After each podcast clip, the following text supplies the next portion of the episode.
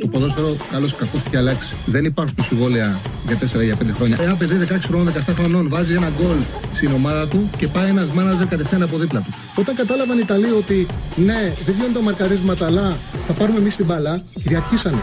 Το χέρι του βοηθού, το χέρι του, το μόνο που μπορεί να κάνει να στηριχτεί και για να μην πέσει κάτω. Με το αριστερό και με το δεξί, πού το βάλει το χέρι. Το, το, το, το χέρι του θα συνεχίσει να κινείται. Το βάλει στο πισινό του. Α, μ' αγαπάτε, δηλαδή, Τσάρλι, μ' αγαπάτε. Εννοείται, εννοείται, εννοείται. Καλησπέρα. Καλώς ήρθατε.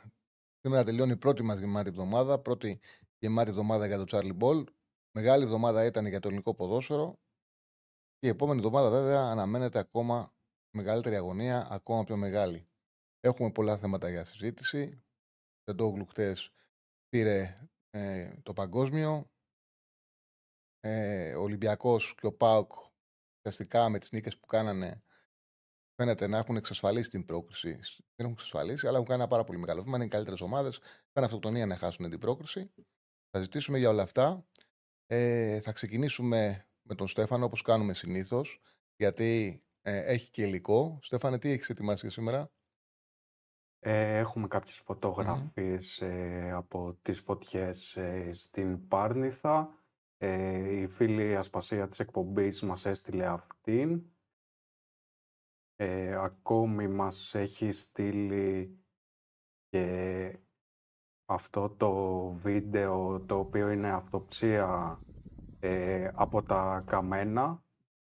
Ε, δεν έχουμε μόνο αυτό. Έχουμε και τις ε, εξαιρετικές φωτογραφίες του φωτορεπόρτερ παιδίου Μάριου Λόλου.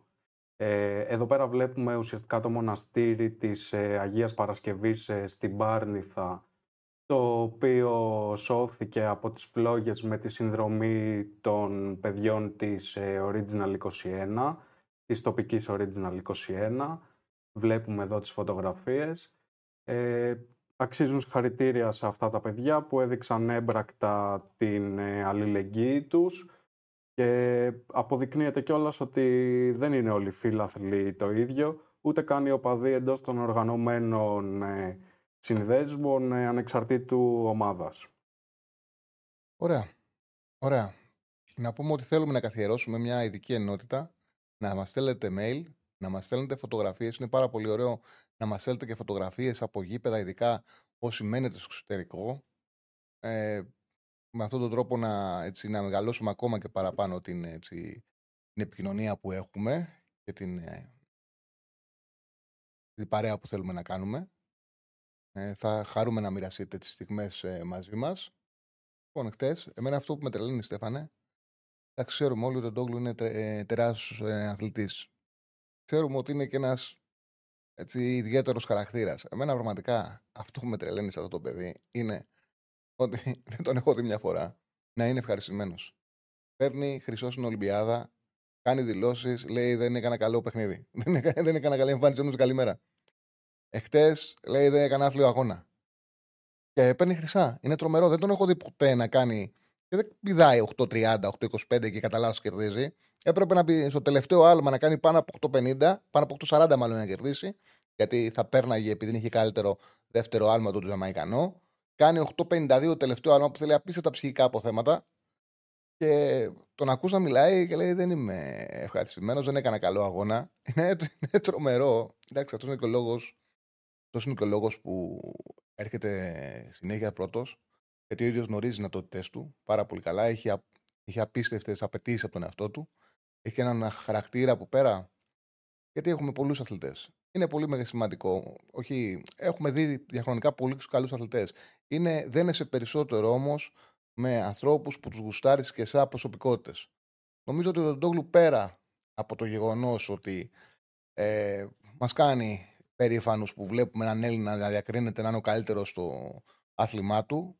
Νομίζω ότι το ιδιαίτερο με αυτόν είναι ότι τον γουστάρει ο κόσμος σαν προσωπικότητα. Είναι, ε, έτσι έχει μια δική του προσωπικότητα. Είναι ένας ιδιαίτερος άνθρωπος που είναι πολύ συμπαθής στον κόσμο και δικαιολογημένα. Λοιπόν, χτες πήδηξε 852 στο τελευταίο άλμα, το κάνει να μας καψουρεύει και πήρε το παγκόσμιο, μας έκανε χαρούμενος. Την ίδια ώρα έπαιζε ο Πάουκ και ο Ολυμπιακός. Ο Πάουκ έκανε τη δουλειά στην ε, Σκωτία και έρθει ένα δύο σε ένα σκληρό παιχνίδι που έδινε βέβαια την καλύτερη ομάδα. Ο Πάουκ σαν σύνολο μπορεί να έχει κενά, να βλέπει θέσεις ότι θέλει καλύτερους παίκτες από αυτούς που έχει. Και στα άκρα της άμυνας και στο κέντρο και προσπαθεί να πάρει. Φαίνεται ότι έχει κλείσει τον ΜΕΙΤΕ. Περιμένουν να έρθει αύριο, μεθαύριο για να υπογράψει. Ε, Όμως, παρόλα αυτά, επειδή είναι μια ομάδα που δουλεύει για τρίτη συνεχόμενη χρονιά με τον Λουτσέσκου, με ένα καλό προπονητή και ένα συγκεκριμένο ποδόσφαιρο, βλέπουμε ότι βγάζει συγκεκριμένες αυθαίρε στο γήπεδο και ε, μπορεί και τουλάχιστον σε αυτό το επίπεδο παίρνει τα αποτελέσματα, παίρνει τις προκρίσεις. Είναι και πάρα πολύ σημαντικό. Το έλεγα όλη την εβδομάδα αυτή που κάναμε στην εκπομπή, ότι είναι το όπλο σε αυτό το ξεκίνημα του Λουτσέσκου, γιατί είναι μια ομάδα που ακόμα θέλει βελτίωση. Το γεγονός ότι ο Ζήφκοβιτς σκοράρει. Είναι πολύ σημαντικό για τον Πάουκ το γεγονός ότι έχει μπει με αυτόν τον τρόπο ο Ζήφκοβιτς, έβαλε ένα εκπληκτικό γκολ. Ένα δικό του γκολ, ένα... και πήρε και το πέναλτι, αλλά βάλε και αυτή την γκολάρα. Ουσιαστικά είναι δική του πρόκριση. Ε, μεγάλο όπλο για το ξεκίνημα της σεζόν αυτή, αυτό το καλό ξεκίνημα, η φόρμα του Ζήφκοβιτς, ότι έχει μπει πολύ γερά στην ε, σεζόν. Και πάνω σε αυτό έχω βάλει και τα στατιστικά, δεν είναι τίποτα. Τα γκολ και τις ασεί που είχε τα προηγούμενα χρόνια, γιατί πραγματικά γνωρίζοντας την ποιότητα αυτού του ποδοσφαιριστή, την κλάση του, το ε, πόσο καλά τελειώματα έχει, τι, ωραία, τι καλά πόδια έχει, θεωρώ ότι ο Πάουκ μπορεί να πάρει περισσότερα πράγματα, να είναι ένα έξτρα που θα πάρει φέτος ο Πάουκ, καλύτερα νούμερα από τον Ζήφκοβιτς. Δηλαδή την πρώτη χρονιά στι 48 μάτσε βάλει 14 γκολ, 8 assist. Καλά νούμερα, νομίζω ότι ακόμα και από αυτά τα νούμερα μπορεί ο Ζήφκοβιτς να τελειώσει, ε, να πάει ακόμα καλύτερα. Όμως θεωρώ τι δύο τελευταίες, τι δύο προηγούμενες χρονιές για την κλάση τη δική του κοιμάνθηκε κάτω από ό,τι μπορεί. Δεν είναι κακά. Μια χαρά είναι. Για τον Ζήφκοβιτς και τον Πάουκ είναι χαμηλά. Δηλαδή το 21-22 σε 52 αγώνες και 7 γκολ 12 assist. Καλό νούμερο 12 assist. Αλλά, αλλά το Ζήφκοβιτς περιμένει περισσότερα γκολ. Και πέρυσι 41 αγώνες 7 γκολ 7 assist. Έχει ξεκινήσει σε 5 παιχνίδια. Ε, σε 6 παιχνίδια να έχει βάλει ήδη 5 τέρματα, να έχει δώσει assist, κέρδισε και το πέναλτι. Έχει μπει πάρα πολύ δυνατά και πραγματικά κάνει τη διαφορά. Ο Ολυμπιακός κέρδισε πολύ εύκολα μια αδύναμη ομάδα. Τζουκαρίνσκι, αρκετά αδύναμη, αλλά κέρδισε εύκολα. Είχε ένα καλό πρώτο ημίχρονο, γιατί η αδύναμη ομάδα είναι και ο Πανσεραϊκός. Και δεν ήταν καλός ο Ολυμπιακός. Νομίζω στο πρώτο ημίχρονο όμως ήταν πολύ βελτιωμένος. Έπαιξε πολύ μεγάλο ρόλο ότι, ήταν, ότι κατέβηκε μια ισορροπημένη δεκάδα. Δηλαδή, εγώ το λέω ότι αυτή τη στιγμή ο Ολυμπιακός το που βλέπουμε μέχρι τώρα. Δεν ξέρεις τι θα γίνει στη διάρκεια. Ούτε γνωρίζουμε αν ο Φορτούνη θα μείνει ή δεν θα μείνει στον Ολυμπιακό και μπορεί να φύγει ο Φορτούνης, να έρθει άλλο δεκάρι και πολύ σύντομα να κάνουμε άλλη κουβέντα. Αυτό που βλέπουμε τώρα είναι ότι ο Ολυμπιακός ε, είναι πολύ εξαρτημένος από το Φορτούνη. Και αυτό φαίνεται κατά τα παιχνίδια του. Δηλαδή, την ε, περασμένη εβδομάδα στο Βέλγιο, όταν ο Φορτούνης πήγε αριστερά, έπαιζε αριστερά μέχρι να μείνει με 10 παίκτες η Γκένκ και να αποφασίσει ο Μαρτίνεθ να το βάλει στο φυσικό του χώρο, ε, σε θέση επιτελικό χαφ, ο Ολυμπιακός δεν μπορούσε να κάνει ευκαιρίες παίζοντας τότε ένα 4-4-1 με Μαντί Καμαρά, Ιμπόρα, Καρβάλιο στη θέση 10 και στο δεύτερο ημίχρονο αντί για τον Καρβάλιο τον Αλεξανδρόπουλο. Το μάτι με τον Πανσεραϊκό πάλι με τον Καρβάλιο στη 10, τον Φορτούνη στον πάγκο. Ο Ολυμπιακός δεν μπορούσε να δημιουργήσει απέναντι στον Πανσεραϊκό των 10 παιχτών. Έπρεπε να μπει ο Φορτούνης στο 57 για να βγάλει γκολ ο Ολυμπιακός στο 62 και να το καθαρίσει το παιχνίδι σε 2-0. Εχθές ο Φορτούνης έπαιξε στο φυσικό του χώρο. Η τριάδα στο κέντρο ήταν ο Ιμπόρα με το Μαντί Καμαρά. Που ο Μαντί Καμαρά στο πρώτο ημίχρονο θεωρώ ότι έχει κάνει το καλύτερο του πρώτο ημίχρονο ε, το τελευταίο 1,5 χρόνο στον Ολυμπιακό. Και ο Φορτούνης έπαιξε σε επιτελικό χαφ, έχοντας στα πλάγια Μπιέλ και Μασούρα δύο εξτρέμ. Το λέγαμε και την προηγούμενη εβδομάδα ότι ο Ολυμπιακός μπορεί να παίξει καλύτερα όταν ο Φορτούνης έχει δύο καθαρά εξτρέμ στα άκρα και αυτός να παίζει στο φυσικό του χώρο στο επιτελικού χαφ. Με αυτόν τον τρόπο ο Ολυμπιακός για ένα ημίχρονο έπαιξε καλά. Μετά στη συνέχεια πήγε να δει παίκτες ο Μαρτίνεθ, έκανε αλλαγές. Ακόμα ο Σκάρπα φαίνεται ότι θέλει πολύ καιρό, τουλάχιστον αυτή τη στιγμή δεν είναι έτοιμος για να πιάσει τα νούμερα που δείξαμε και δείχνουμε συχνά που είχε το 2022 στη Βραζιλία. Δεν είναι μακρινό το 2022 που, ήταν, που έγραψε αυτά τα νούμερα, που ήταν πρώτος σε assist με 12 assist. Φαίνεται πολύ μακρινό αυτή τη στιγμή αυτός ο παίκτης που βλέπουμε να έχει 12 assist. Δεν δημιουργεί, αλλά δεν ξέρει την ομάδα και δεν είναι ε, στην καλύτερη του κατάσταση. Ε, Όμως όμως, δεν είναι τόσο μακρινό ημερολογιακά. Δηλαδή, το, να έχουμε στο μυαλό μας μήπως ε, βελτιωθεί ο συγκεκριμένος παίκτης είναι πολύ πιθανό, δεν ξέρει ακόμα και την ομάδα. Πάντως, αυτό που βλέπουμε αυτή τη στιγμή θέλει χρόνο και ο Σκάρπα να μπορέσει να γίνει δημιουργός αυτής της ομάδας. Δηλαδή, θέλω να πω ότι ο Ολυμπιακός εξαρτάται πάρα πολύ, μα πάρα πολύ από τον ε, Φορτούνη. Σε, σε, κάθε περίπτωση και ο κόσμος το καταλαβαίνει, ζήτησε από τον Φορτούνη, ζήτησε για τον Φορτούνη με τον τρόπο του, με αυτό το σύνθημα που όλοι γνωρίζουμε, να παραμείνει στο, στον Ολυμπιακό. Θα δούμε τι θα κάνει. Είναι σημαντική απόφαση. Ε, και βέβαια, για να είμαστε σίγουροι, θα πρέπει να δούμε να ολοκληρωθούν τα ρόστερ. Έχουν κάνει από πέρσι τις μεταγραφές να τελειώνουν 15 Σεπτέμβρη. Με αυτόν τον τρόπο πέρσι φέρανε μεγάλα ονόματα. Μαρτσέλο, Χάμες, ήταν μεγάλα ονόματα. Ο Σιντιμπέ ακόμα στην Ελλάδα. Γιατί αυτό που συνέβαινε τα προηγούμενα χρόνια και αυτό θέλουν να πετύχουν είναι να μην έχει μόνο η Τουρκία ανοιχτή εκείνη την, αυτή την αγορά. Επειδή κλείνουν σε άλλες χώρες οι αγορές 31 Αυγούστου, οι Τούρκοι την είχαν ανοιχτή την αγορά και πήγαιναν οι παίκτες εκεί. Βέβαια τώρα έχουν πάει οι παίκτες εκεί γιατί πληρώνουν. Δεν περιμένουν τις τελευταίες 15 μέρες. Τέλος πάντων, βέβαια, στην πράξη αποδείχτηκε ότι φέρνοντας μεγάλα ονόματα που είναι σε πτώση, δεν κερδίζεις τίποτα. Και δεν μπορεί κιόλας και ένας παίκτης ακόμα καλός να είναι. Παράδειγμα, μου στείλατε ένας ε, φίλος μήνυμα για τον Εμπελότη. Για τον, ε, συγγνώμη, για τον Λουκάκου, που γράφεται ότι είναι κοντά στη Ρώμα. Μίλησε με τον Μουρίνιο και φαίνεται ότι προτιμά να πάει στη Ρώμα το να πάει στη Γιουβέντους. Γνωρίζοντας κιόλας ότι στη Ρώμα θα παίζει γιατί στη Γιουβέντους υπάρχει ο Βλάχοβιτς. Ε, ο Μπελότη πέρσι πήγε, τον πήρε μεταγραφή η Ρώμα τελευταία μέρα μεταγραφικής περίοδου και επειδή δεν είχε κάνει προετοιμασία, έσαιρνε όλη τη χρονιά τα μπούτια του. Και δεν, έκανε, δεν έβαλε ένα γκολ το όλη τη σεζόν. Έβαλε ένα γκολ μόνο στην Ευρώπη, νομίζω, με, την, ε, με τη Φιτές. Δεν έβαλε άλλο γκολ όλη τη χρονιά. Φέτος που κάνει προετοιμασία πετάει. Θέλω να πω ότι καλό παίκτη να φέρεις. Καλό παίκτη να φέρεις. Άμα δεν έχει κάνει προετοιμασία και είναι χωρίς ομάδα μέχρι 31 Αυγούστου, πόσο μάλλον μέχρι 10 Σεπτεμβρίου, 15 Σεπτεμβρίου, δεν θα σου πιάσει μεταγραφή. Οπότε, εγώ αυτό το άνοιγμα της αγοράς περισσότερο μπερδεύει τις ομάδες, προπονητές παρά διευκόλυνση φέρνει. Αυτά από μένα. Τώρα μην πλατιάζω εγώ με. Αν να πούμε ότι επίσης έρχεται και ο Ορτέγκα σήμερα. Να δείξουμε και τα νούμερα του Ορτέγκα γιατί τα έχουμε φτιάξει. Έρχεται και ο Ορτέγκα σήμερα για τον Ολυμπιακό, αριστερό μπακ. Σε, μια, σε ένα χώρο που θέλει καλό παίκτη, ο Ολυμπιακός. Και καλά νούμερα, γεμάτα νούμερα είναι Βελέ. Αυτά είναι στατιστικά καριέρας του. Έχει σε 100. Κάτσε γιατί θα με κάνει προχτές και δεν τα έχω στο χαρτί μου, αλλά ξέρω που θα τα βρω. Α, τα βλέπω και από εκεί, όχι, τα βλέπω. 154 συμμετοχές, 3 γκολ και 14 assist. Με τη Βελές έχει 3,5 τάκλιν επιχειρή, τα 2,5 είναι επιτυχημένα. Καλό νούμερο. 1,4 κλεψίματα, όλα τα νούμερα είναι σε 90 λεπτό. Παραχωρεί 1,1 φάουλ και 1,3. Ε, έχει 1,7 κοψίματα χαμηλά. Σουτάρει λίγο, μικρή απειλή. Έχει 3,2 τρίπλες, επειδή μου κόβεται επιτυχημένες, πώς σου λέει, Σεφανέ. Οπότε ναι, είναι στο, στο 55% επιτυχημένες τρίπλες του. 80,3 εύστοχες μεταβάσει, 40,2 είναι οι πάσει του και 3,7 είναι μακρινές. Αυτά είναι τα, ε, νούμερα, τα νούμερα του Ορτάγκα. Που φαίνεται ότι είναι ένας καλός μπακ με γεμάτες χρονιέ είναι βελές. Το δούμε και στον Ολυμπιακό. Λοιπόν, να μην ξεχάσουμε να πούμε ότι είμαστε μαζί με την Πετρία 65. Ήθελα να δω αν θα στείλετε κανένα μήνυμα θετικό για το στοίχημα, γιατί τη Δευτέρα χάσαμε ένα μάτς και βγήκανε κάτι να, πούν, να γράψουν τα δικά τους. Λες και γίνεται να τα πιάνουμε όλα. Δεν θα, δηλαδή, φταίω εγώ αν φάει 4 γκολ η Σεβίλη. Ή φταίω εγώ αν έχουμε ρέντα και, και κάνει η Γαλατά Σαράι στο 95 το 2-3 και η Μπεσίκτα στο 95 το 2-3. Δεν εμείς ευθυνόμαστε για την προεργασία. Τώρα θέλει τύχη το στοίχημα. Τώρα πιάσαμε Τρίτη, πιάσαμε Τετάρτη, πιάσαμε Πέμπτη. Έχουν πιάσει και τις τρεις μέρες ότι έχουμε δώσει είχε έρθει. Ότι έχω δώσει είχε έρθει. Αλλά άμα το δείτε, ερέντα υπάρχει. Είμαστε σε, σε μια περίοδο που πάνε, καλά, που, που πάνε καλά τα πράγματα.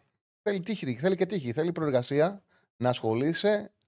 Ε, εγώ το κάνω και το ξέρετε, όσοι παρακολουθείτε τη δουλειά μου. Γιατί εντάξει, Φυσικά το χόμπι μου έκανα επάγγελμα και από τη στιγμή που το έκανα και επάγγελμα, κοιτάω να το κάνω καλά. Γιατί μου αρέσει κιόλας. Ε, αλλά από εκεί πέρα, άμα δεν έχεις ρέντα, δεν γίνεται τίποτα. Πρέπει να σε βοηθούν και συγκυρίες. Και δεν παίζεις εσύ μπάλα. Λοιπόν, θα πούμε για το στοίχημα, για το τριήμερο. Ε, θα πούμε συνέχεια. Θες να, να βγάλουμε για να μην κουτσκόβουμε και του μεϊτέ τα νούμερα και μετά να ανοίξουμε γραμμές ή περιμένουν και ώρα οι φίλοι; Ωραία, ωραία. Έχουμε και την κάρτα του. Α, να τη βγάλουμε και την κάρτα του ΜΕΙΤΕ. 90 λεπτά είναι, ο, είναι ο, ο παίκτης που φαίνεται θα πάρει ο Πάουκ στη θέση 8. Έχει ε, τα νούμερα καριέρας σου είναι σε 90 λεπτά, δεν είναι γεμάτα. Είναι η πραγματικότητα. Παρότι έχει περάσει, περάσει σε πολλές ομάδες. Είναι ένας παίκτης που τον έχω δει, ειδικά στην Τωρινό τον είχα δει αρκετά, που συμμετέχει πάντω σε πολλά κομμάτια του παιχνιδιού και κάνει δεν είναι κάπου ιδιαίτερα καλός, όμως δεν υπάρχει κάπου που υστερεί. Δηλαδή παντού κάνει κάτι ένα οχτάρι που δεν θα το δεις να σκοράρει πάρα πολύ. Ε, όμως θα συμμετέχει, θα συμμετέχει στη δημιουργία. Τότε παίζει ο Ματσάρη 3-5-2 στην Τωρίνο και αυτός έπαιζε οχτάρι δεξί εσωτερικός χαφ. Εκεί ήταν ο χώρος και ο ρόλος που κινούταν. Έχει 1,7 τάκλινγκ, το 1,1 επιτυχημένα, 0,7 κλεψίματα, 1,1 φάουλ δίνει, 1,1 φάουλ κερδίζει, 0,8 κοψίματα σε χαμηλά μέτρα, 0,6 ε, σουτ χαμηλό νούμερο για χαφ, τα 0,4 εκτός περιοχής. Καλό νούμερο 1,8 έχει καλή τρίπλα. 1,2 επιτυχημένες, δηλαδή συνήθως όταν πάει να περάσει τον περνάει τον πρώτο παίκτη. Στον αέρα 2,5 μονομαχίες κερδίζει 1,3 είναι δυναμικός. Πασάρει με 83,3% ευστοχία και key pass έχει 0,6. Δεν είναι μεγάλο νούμερο, είναι μικρό νούμερο για χαφ. Το σημαντικό είναι ότι έχει παίξει σε πολλές μεγάλες ομάδες. Έχει ξεκινήσει από την ε, Οσέρ και μετά στη συνέχεια. Ε, είσαι σίγουρος ότι ξεκίνησε από την Αζαξιό. Νομίζω ότι. Αζαξιό, ε, OK. Okay. Από την Αζαξιό έχει ξεκινήσει. 24 ματς, 2 γκολ έχει στην Αζαξιό. Μετά πήγε στην Λίλ. Μετά πήγε στην ε, Μονακό, παίξε λίγο. Ζούλτε Βάρεγκεν 15-17, ε. έπαιξε εκεί δύο χρόνια. Με, είχε 58 συμμετοχές, 2 γκολ, 2 assist. Στη έπαιξε λίγο. Στην Μπορντό είχε παίξει 19 μάτσο, 17-18, ένα γκολ, 2 assist. Πάει σε καλές ομάδες. 18-21 αυτή την τριετία που είναι πιο γεμάτη τριετία και εκεί τον έχω παρακολουθήσει εγώ. Δηλαδή η εικόνα μου είναι από την Τωρίνο του Ματσάρη, τον έχω δει σε πολλά παιχνίδια εκεί και ήταν ενεργός. Σε 94 μάτια έχει 3 γκολ, 7 assist και νομίζω ότι είναι και το καλύτερο του επαγγελματικό πέρασμα σε υψηλό επίπεδο. Και γι' αυτό το λόγο και τον πήρε το 21 η Μίλαν, το 2021 παίξει 21 παιχνίδια. Ε, ε, τα περισσότερα είναι ολιγόλεπτα. 27, μετά πήγε στην Μπενφίκα, 27 μάτς, έκανε καλές, ε, έκανε καλές μεταγραφές ο Μεϊτέ και πέρσι Κρεμονέζε που υποβάστηκε η Κρεμονέζε παρότι έκανε κάποιες καλές κινήσεις δεν κατάφερε να μείνει στην κατηγορία. Αυτά Λοιπόν, ήρθε η ώρα να ανοίξουμε γραμμές, να μιλήσουμε 2-10-22-05-444 το τηλεφωνικό μας κέντρο. Λοιπόν, πάμε στο πρώτο για σήμερα. Χαίρετε, φίλε. Γεια σου, Σάρλι. Γεια σου, φίλε μου. Ε, ήθελα να σε ρωτήσω, βασικά, ήθελα να σχολιάσω για τον Πάο. Ε, πιστεύεις ο Κωνσταντέγας είναι τόσο μεγάλο ταλέντο όσο έχετε. Κοίταξε, ε, ταλέντο μεγάλο είναι. Έχει τρομερή τεχνική κατάρτιση ε, έχει ποιότητα στη σκέψη του. Είναι απλός. Δεν πάει να κάνει καμιά υπερβολή στο παιχνίδι και αυτό είναι κάτι το οποίο το γουστάρω. Δεν θα το δεις ποτέ να πάει να κάνει φιγούρα, να κάνει το κάτι παραπάνω. Είναι σωστός, οξυδερκής, έχει σωστή τελική απόφαση, το οποίο είναι πάρα πολύ σημαντικό. Ξέρει που να δώσει την μπάλα, το ξέρει το άθλημα πολύ, πάρα πολύ καλά. Του λείπει πολύ τον γκολ ακόμα. Το γκολ πολλές φορές ναι απλά το ολοκληρώσω, το γκολ πολλές φορέ ναι, ναι, ναι. ή το έχεις ή δεν το έχεις. Βέβαια όμως, επειδή είναι στις φάσεις και ξέρει μπάλα, θεωρώ ότι ο συγκεκριμένος μπορεί να το φτιάξει. Εγώ θεωρώ ότι είναι μεγάλο ταλέντο. Θεωρώ πάντως ότι θα είναι λάθος ο συγκεκριμένος να φύγει από την Ελλάδα πριν κάνει αυτή μια. 100%. Δεν το συζητάω. 100%. Ε, θα είναι λάθος. Αν και σκεφτόμουν, το έχεις αναφέρει κάποια στιγμή για τους μικρούς που φεύγουν νωρίς, ότι πρέπει να έχουμε και στο μυαλό σου. Τώρα, νομίζω ότι το πολύ που είναι, είναι από μεσαίε σωστέ οικογένειες. Τώρα, αν έρθει μια ομάδα σου κάνει συμβόλαιο 1 εκατομμύριο, 1,5 για 4 χρόνια και ξέρεις ότι και μόνο που θα πας σε μια μεγάλη λόγω του βιογραφικού μετά θα εξασφαλίσεις ακόμα και αν δεν πετύχεις αυτήν την ομάδε. Πηγαίνει, δηλαδή ο άλλος μετά δεν το ρισκάρει να μείνει στην Ελλάδα με λιγότερα λεφτά και ξέρεις, σου ξημερώνει ένας τραυματισμό. Κατάλαβε πώ το λέω. Διαφωνώ. Έχεις δίκιο. Όμως καριέρες φτιάχνονται μόνο αν μείνεις στη χώρα σου, μάθεις τον εαυτό σου, κάνεις γεμάτες χρονιές. Όσοι πήγανε στο εξωτερικό, η πλειοψηφία. Ναι, εννοείται. Πάντα υπάρχουν, εξ, πάντα υπάρχουν εξαιρέσεις. Η πλειοψηφία που πήγε και έκανε καριέρα πήγανε, ήταν παιδιά ποδοσφαιριστές που πήγαν έτοιμοι. Ναι. Όχι, απλά έχει λογική που δεν το κάνουν πλέον. Κατάλαβες. Δηλαδή δεν τους κατηγορώ, ούτε μου φαίνεται παράλογο αυτό έλεγα. Όχι ότι είναι το σωστό για την καριέρα του. Ναι, ναι. Απλά βλέπεις τι γίνεται τις περισσότερες φορές. Ψάχνονται ναι. μετά από ένα-δύο χρόνια ε, να γυρίσουν πίσω και δεν καταλαβαίνουν ότι κανένας δεν σε παίρνει από τη στιγμή που είσαι, εκτός να σε πάρει στα 15 σου. Από τη στιγμή που είσαι πάνω από 19-20 ναι. και 19 να είσαι, δεν σε παίρνει για να σε μάθει μπάλα. Σε παίρνει γιατί θεω, θεωρεί ότι είσαι έτοιμος να παίξεις. Αν δεν παίξεις, σε ξεχνάει. Δεν ασχολείται μαζί σου. Και είναι πολλές περιπτώσεις. Και σε στέλνει κάπους πιο χαμηλά σε υποβαθμίζει και μετά αντί να κάνεις ένα βήμα προς τα πάνω, κάνεις πολλά βήματα προς τα κάτω. Ο Τζόλ νομίζω είναι μια χαρακτηριστική περίπτωση που και αυτός είναι από την ίδια ομάδα με τον Κωνσταντέλη, που θεωρώ είχε μεγάλο ταλέντο και έκανε για την καριέρα το λάθος να φύγει νωρίς, όπως φαίνεται. Εγώ νομίζω ότι ο Τζόλη είχε το ανάποδο από τον Κωνσταντέλια. Έβλεπε πολύ δίκτυα και μεγάλη ευκολία στον γκολ. Ναι. Για εξτρέμ. Ναι, δεν είπε ότι μοιάζαν σε ναι, ναι, ναι. Όχι, όχι. Σωστά το λες. Εγώ το έγραφα και τότε που του λέγανε θα πάει να παίξει σε Βίλ, θα πάει να παίξει. Έλεγα εγώ έχω δει εξτρέμ. Βλέπω εξτρέμ που έχουν τρεξίματα, που έχουν split, που έχουν διασκελασμούς που ο Τζόλη δεν τα έχει. Ναι. Δεν είχε προσόντα για να παίξει τόσο ψηλό επίπεδο. Εγώ το έλεγα και το έγραφα όχι με, με, με χαρά, γιατί είναι ένα ταλαντούχο, ταλαντούχο παιδί Έλληνας και ήθελε να κάνει καριέρα. Ναι. Όμως έβλεπα ότι θέλει πολλή δουλειά για να πιάσει εξωτερικό. Και παρότι όταν πήγε στην ε, Αγγλία στο πρώτο του παιχνίδι σκόραρε σε ένα League Ναι, δεν- το θυμάμαι. Ναι, ναι. Και ε, πα- παρόλα αυτά επέμενα ότι δύσκολα θα καθιερωθεί στην ε, Αγγλία. Δύσκολα θα καθιερωθεί στην Όριτς. Ήθελε πολλή δουλειά. Δεν ήταν έτοιμος. Τον γκολ είχε. Ναι, αλλά και πέρυσι, ας πούμε, στην Ολλανδία που πήγε πιο χαμηλό επίπεδο, ούτε και εκεί. Μμμ. Τώρα ξέρω πήγε Β' Γερμανίας, θα δούμε τι θα κάνει. Ναι. Μακάρι δηλαδή, είναι και πιο εύκολο. Μακάρι και, και για το ελληνικό ποδόσφαιρο και για το βίντεο. Να, ναι. Ε, α, ο Γκβαρατσχέλια νομίζω είναι μια περίπτωση που έφυγε νωρίς και κάνει καριέρα. Όχι, δεν Νομίζω έφυγε Δεν νωρίς. έπαιξε πολύ στην Δεν Γερμανία. έφυγε νωρίς. Δύο είχε; πήγε στην ε, Ρουμπίν. Δεν πήγε κατευθείαν στο ψηλό επίπεδο. Πήγε στη Ρουμπίν. Έπαιξε εκεί τρία χρόνια. Στη Ρουμπίν ήταν ο καλύτερος Ω. παίκτης. Εγώ εκεί τον έμαθα. Όταν ε, εγώ τον Κουβαρτσέλια. Ε, μιλάω ειλικρινά, δεν τον ήξερα καλά. Δεν τον ήξερα. Και παίζει Γεωργία Ελλάδα. Και επειδή είναι Α, στη- το θυμάμαι. το θυμάμαι. Ναι, ε, ε, κάθομαι και ψάχνω να δω τα στατιστικά του. Και βλέπω ένα νούμερο στις τρίπλες. 6 επιτυχημένε, 6,6 επιτυχημένε, 7,5 προσπάθειες. Πρώτος, κοιτάω τα νούμερα του και είναι πρώτος σε τρίπλες στο ρωσικό πρωτάθλημα. Λέω τι είναι αυτός. Κάθομαι και βλέπω σημειότυπα και παθαίνω πλάκα.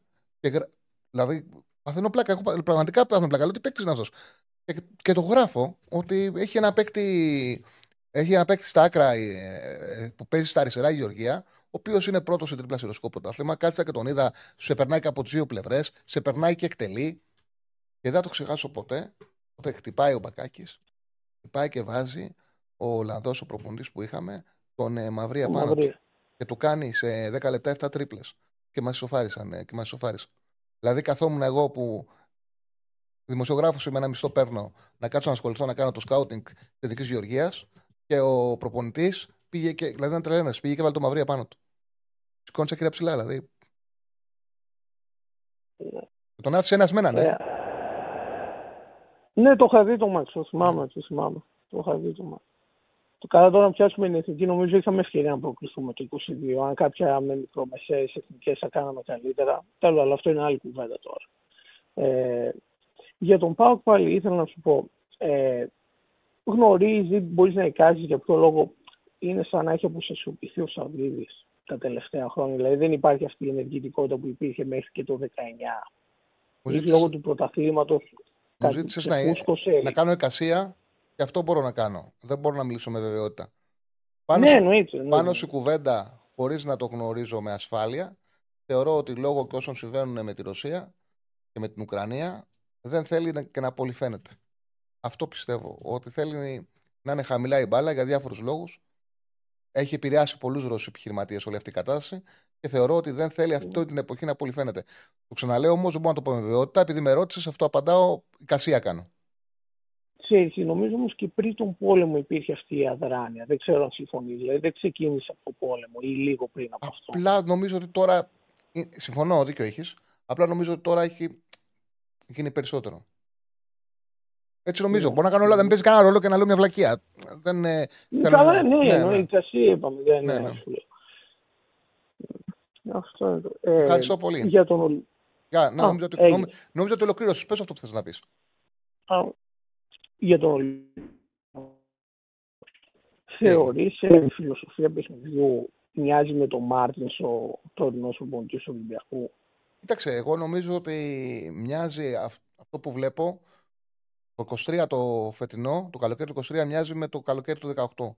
Δηλαδή ο Ολυμπιακός έχει Ναι, ανάγκη. γενικά σαν κατάσταση. Ναι. Ναι, έχει ανάγκη να έρθει ένας προπονητής και να δουλέψει καλά στο προπονητικό κέντρο, να τους φτιάξει φυσική κατάσταση, να τους κάνει ομάδα, να την ε, δέσει την ομάδα, να γίνονται λιγότερες μεταγραφικές κινήσεις, αλλά να γίνουν σωστές μεταγραφικές κινήσεις.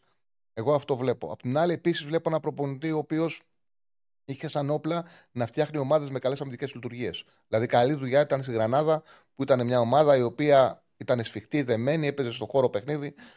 Ε, και είναι ένας τέτοιος ο Μαρτίνες, ο οποίος ήρθε επειδή είναι και καλός δουλευτή σαν προπονητής. Ε, πάνω σε αυτή τη λογική βλέπω κοινά. Όπως και το 4-3-3 που παίξε χτες, με ξάρι δίπλα τον ε, Μαντί, δεκάρι τον Φορτούνη, μου μοιάζουν σαν λογική. Βέβαια θα το δούμε στην διάρκεια. Βλέπω, κι, βλέπω, βλέπω κοινά.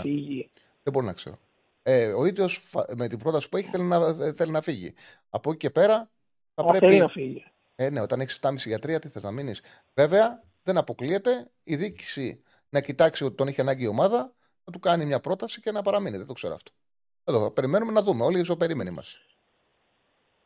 Και για να κλείσω, ήθελα να σε ρωτήσω κάτι, επειδή το έχεις αναφέρει σε προηγούμενες εκπομπές, ότι ο Αλμέιδα θεωρείς ότι είναι ότι πιο σύγχρονη είχε έρθει στην Ελλάδα και το έχει ανάγκη. Θεωρείς ο καλός Μαρτίν του Ολυμπιακού, δηλαδή το 19-20 με την ευρωπαϊκή πορεία ή ακόμη και το 18-19 και την τρίτη χρονιά, δεν ήταν σύγχρονο πούμε, αυτό που έπαιζε, που έκανε τον Ολυμπιακό ανταγωνιστικό στην Ευρώπη κυρίω απέναντι. Νομίζω ότι αυτό που κάνει ο Αλμέιδα δεν είναι όταν λες κάτι ε, ακυρώνεις έναν άλλον. Απλά αυτό που κάνει ο Αλμέιδα που πιέζει τόσο ψηλά, που παρουσιάζει μια τόσο γρήγορη ομάδα, ε, ε, δεν ήταν το ίδιο που κάνει ο Μαρτίνς.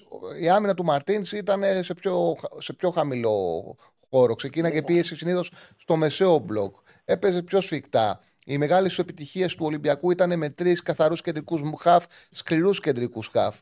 Ε, με τον Κιγέρ, τον ε, Μαντίκα. Το θυμάσαι. Παίζε με τρεις και τον Μπουχαλάκη, Κιγέρ, ναι, ναι, Μαρά. Μπουχαλάκη, Κιγέρ. Ναι, ναι, ο Αλμέιδα πέτυχε και ήταν δύσκολο. Κάτι άλλο. Δηλαδή, πίεση, ένταση, πήρε τον Γκαρσία από εξτρέμ, τον έφερε σε ντερφόρ, έκανε πρωτοποριακά πράγματα ο Αλμέιδα. Εντάξει. Ασφαλώς ο Μαρτίν είναι πολύ επιτυχημένος. Εκείνο το έφτιαξε και ομάδα και ωραίο ποδόσφαιρο έπαιξε την πρώτη χρονιά. Γι' αυτό το λόγο ο κόσμος το χειροκρόταγε, παρότι δεν πέτυχε και γι' αυτό το λόγο παρέμεινε και μετά πήρε και τους τίτλους. Ευχαριστώ, φίλε μου, ευχαριστώ πάρα πολύ. Να είστε καλά. Λοιπόν, ο Μεϊτέ μπορεί να παίξει και σε 8, συμφωνώ. Γι' αυτό είπα ότι είναι κάτω στο Μαξίμοβιτς. Όχι, ο Μαξίμοβιτς είναι παιχτάρα, παιδιά. Ο Μαξίμοβιτς είναι παιχτάρα. Μακάρι να μπορούσε ο Πάοκ, επειδή, τον θέλα, τον, επειδή με τον Μαξίμοβιτ μίλησαν όλες σχεδόν οι ελληνικές ομάδες, μακάρι να μπορούσε να έρθει αυτός παίξει στην Ελλάδα. Κάνει μεγάλη διαφορά.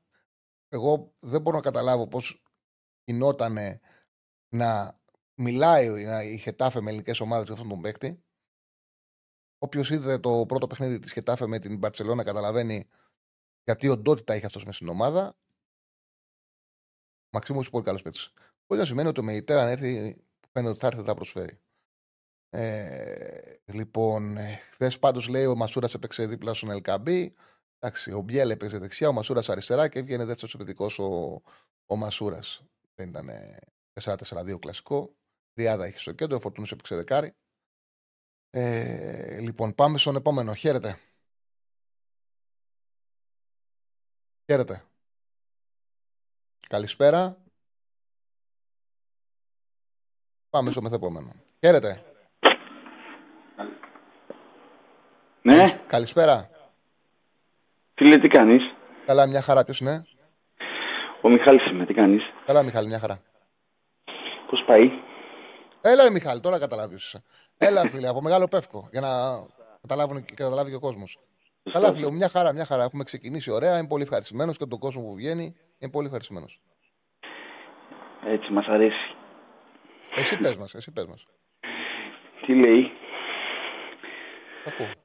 Λοιπόν, ε, είναι πολύ δύσκολο το μάτι της Τετάρτης, της Τρίτης.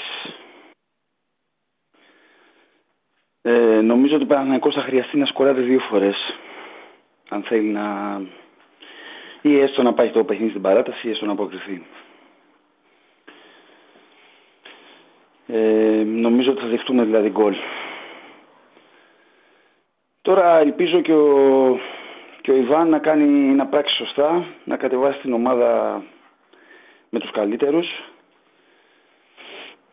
Είπαμε όπως λες και εσύ την έχει βελτιώσει την ομάδα. Ε, αυτό κανείς δεν, το, δεν μπορεί να το παραβλέψει, αλλά έχει κάποιες κολλήματα να τα πω, αιμονές να τα πω, που πρέπει να διορθωθούν. Δηλαδή αυτό που λέμε τώρα δεν έχει να κάνει καμία σχέση όπως είπες και εσύ με το, με το αν έχασε το, το, το, το, το άχαστο. Σπόρα έχουν χαθεί και από παιχταράδες με αυτά τα πράγματα. Τέτοια, τέτοια γκολ. Αλλά το τι προσφέρει ο ένας μέσα στο παιχνίδι και τι προσφέρει ο άλλος. Ε, βέβαια. Μα ο Σπόρα ήταν ενοχλητικός κομμάτι. Αυτό που παρουσίαζε ήταν προβληματικό πριν χάσει την ευκαιρία. Ναι, ναι. Εμένα, ναι, εμένα αυτό που με ενόχλησε είναι που δεν τον έβγαλε στο ημίχρονο, γιατί τον Παναθηναϊκό ο Σπόρα τον είχε κλείσει στο διάστημα των καθυστερήσεων. Τρεις φορές έχασε εύκολη κατοχή μπάλας και ο Παναθηναϊκός έμενε σε θέση άμυνας μόνιμα. Εγώ θα σου πω κάτι άλλο που με ενοχλεί πάρα πολύ στο Σπόρας. Θα μου πεις δεν μπορεί να διεκδικήσει όλες τις παλιέ. Mm. Ναι, συμφωνώ. Αλλά ρε φίλε, ε, έχει επιλέξει ας πούμε με κάποιον τρόπο κάποιες φορές να, η ομάδα ξέρω εγώ να έρχεται να, να πετάει την μπάλα είτε ο Μάγνουσον είτε μπροστά και δεν πηδάει ρε φίλε καν να διεκδικήσει την μπάλα. Δεν πηδάει, δηλαδή να ενοχλήσει τον αμυντικό. Αυτό το πράγμα δεν μπορώ να το δεχτώ από, από έναν επιθετικό. Ναι, δεν έχει, δεν έχει τη συμμετοχή που πρέπει στο παιχνίδι. Ούτε δίνει την, ε, την ένταση και την ενέργεια που πρέπει, ούτε σου κράτημα μπάλας. Δεν προσπαθώ να τον ε, βγάλω ένα παίκτη ο οποίος δεν μπορεί να βοηθήσει. σα ίσα το ξαναλέω ότι εγώ πέρσι θεωρούσα ότι είναι πολύ καλός από ό,τι αποδείχτηκε ότι είναι. Ε, φαινόταν ότι μπορεί να βοηθήσει πάρα πολύ το Παναθηναϊκό. Αυτό που δείχνει, αυτό που δείχνει δεν είναι ικανοποιητικό. Μπορεί να σημαίνει ότι δεν έχει και καλά στοιχεία, όπως είναι η καλή του κίνηση με στην περιοχή, ξέρει να κόβει, ξέρει ε, πώς να κινείται ανάμεσα στα αντίπαλα στόπερ και να βγαίνει σε καθαρή θέση βολής. Και γι' αυτό το λόγο πιστεύω ότι ο Παναναναϊκό, επειδή έχει καλύτερους δημιουργούς φέτος, μπορεί να τον βοηθήσει να βάλει περισσότερα γκολ. Όμως πρέπει να βελτιωθεί σε υπόλοιπα κομμάτια.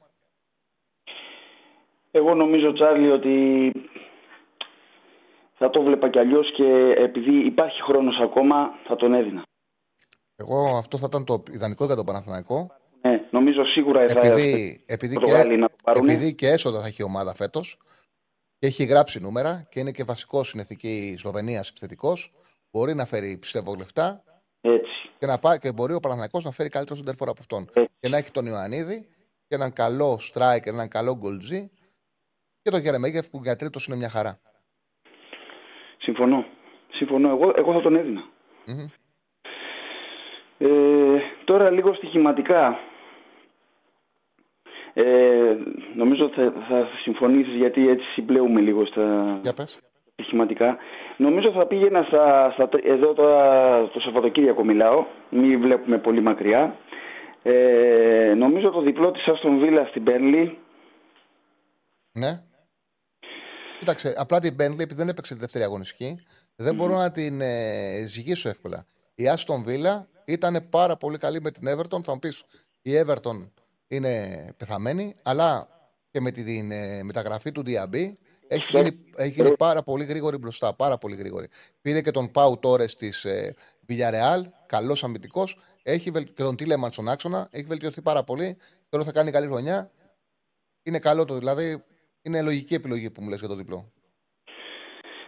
Νομίζω είναι ακαταλαβίστηκα μεγάλο για μένα το 1,50 κάτι της Juventus με την Πολώνια που φέτος η Πολώνια τουλάχιστον στην αρχή θα δυσκολευτεί πάρα πολύ με τη φυγή του Αρναούτοβιτ. Συμφωνώ. συμφωνώ. Και τον Άσο της Ρεν με τη Χάβρη. Όπως ήταν μεγάλες και αποδόσεις προηγούμενη εβδομάδα στον Άσο της Σίντερ με τη Μόντσα, που επιβεβαιώθηκε εύκολα. Πολύ μεγάλος. Πολύ μεγάλο. Mm. Ήταν ένα 45 και με ασιατικό χάντικο που ε, πήγαινε 2-20. Πολύ μεγάλες αποδόσει. Και τη Ρεν με τη Χάβρη. Ναι. Εντάξει. Πιο, πιο μικρό αυτό. Θα σου πω ένα μακροπρόθεσμο, ενώ τη επόμενη εβδομάδα. Εγώ το έχω πάρει με συν 12,5. Θα πάμε λίγο στο μπάσκετ για να κλείσω. Ε, πέρσι, αν θυμάσαι, με Γιάννη, με Γιάννη είχαμε παίξει ξανά με Νέα Ζηλανδία. Ναι. Αναφέρομαι στο τρίτο παιχνίδι του ομίλου. Ναι. Ε, και είχαμε κερδίσει πολύ δύσκολα. Φέτος, χωρίς Γιάννη και με αυτό που έχει γίνει φέτος με το Γκαλάθι, με το Σλούκα, με το Μήτο Γλουτοράξ, που είναι και ένας κομβικός παίχτης από ό,τι αποδείχθηκε και στα, και στα φιλικά της ομάδας, έτσι. Νομίζω το συν, ακόμα και το συν 9,5 που υπάρχει τώρα για μένα είναι ευκαιρία. Μάλιστα. Ωραία. Δεν νομίζω ότι η Εθνική μπορεί να κερδίσει εύκολα. Πά, με διψήφιο λες. Ναι, ναι. Ωραία. Ευχαριστώ πάρα πολύ Μιχάλη. Ευχαριστώ πάρα ναι. πολύ. Λοιπόν, μια και μας είπε κιόλας για Ευρωμπάσκετ ο Μιχάλης μας δίνει ευκαιρία να υπενθυμίσουμε ότι ξεκινάνε τα παιδιά, ο, ο Θοδωρής και ο Αριστοτέλης, μαζί με τον Μπόγρη, εκπομπές για το Μουντομπάσκετ. Αύριο θα είναι στις 2. Την Δευτέρα, επειδή παίζει μπάσκετ η εθνική μας και την, τεντα- και την Τετάρτη, θα αλλάξει η ώρα εκπομπή μας, γιατί μετά το παιχνίδι ε, θα έχουν εκπομπή τα παιδιά, θα έχουν εκπομπή τα παιδιά ε, με το που τελειώσει το παιχνίδι της εθνικής με την Αμερική τη Δευτέρα με τον Εμπόγρη. Οπότε η δική μας εκπομπή θα πάει μία η ώρα. Μόνο για τη Δευτέρα και τη Τετάρτη. Αλλάζει το πρόγραμμα λίγο λόγω του Μουντομπάσκετ. Θα είμαστε μαζί σας την Δευτέρα, μία με τρεις. Θα έχουμε και πολλά πράγματα να πούμε γιατί θα, είναι, ε, θα έχουμε ε, το πρωτάθλημα το, το, το, το Σαββατοκύριακο. Θα έχουμε πολλά πράγματα να συζητήσουμε. Μην το ξεχάσετε, μία ώρα θα είμαστε μαζί. Επίσης, μην ξεχνάτε να κάνετε like και να κάνετε και εγγραφές.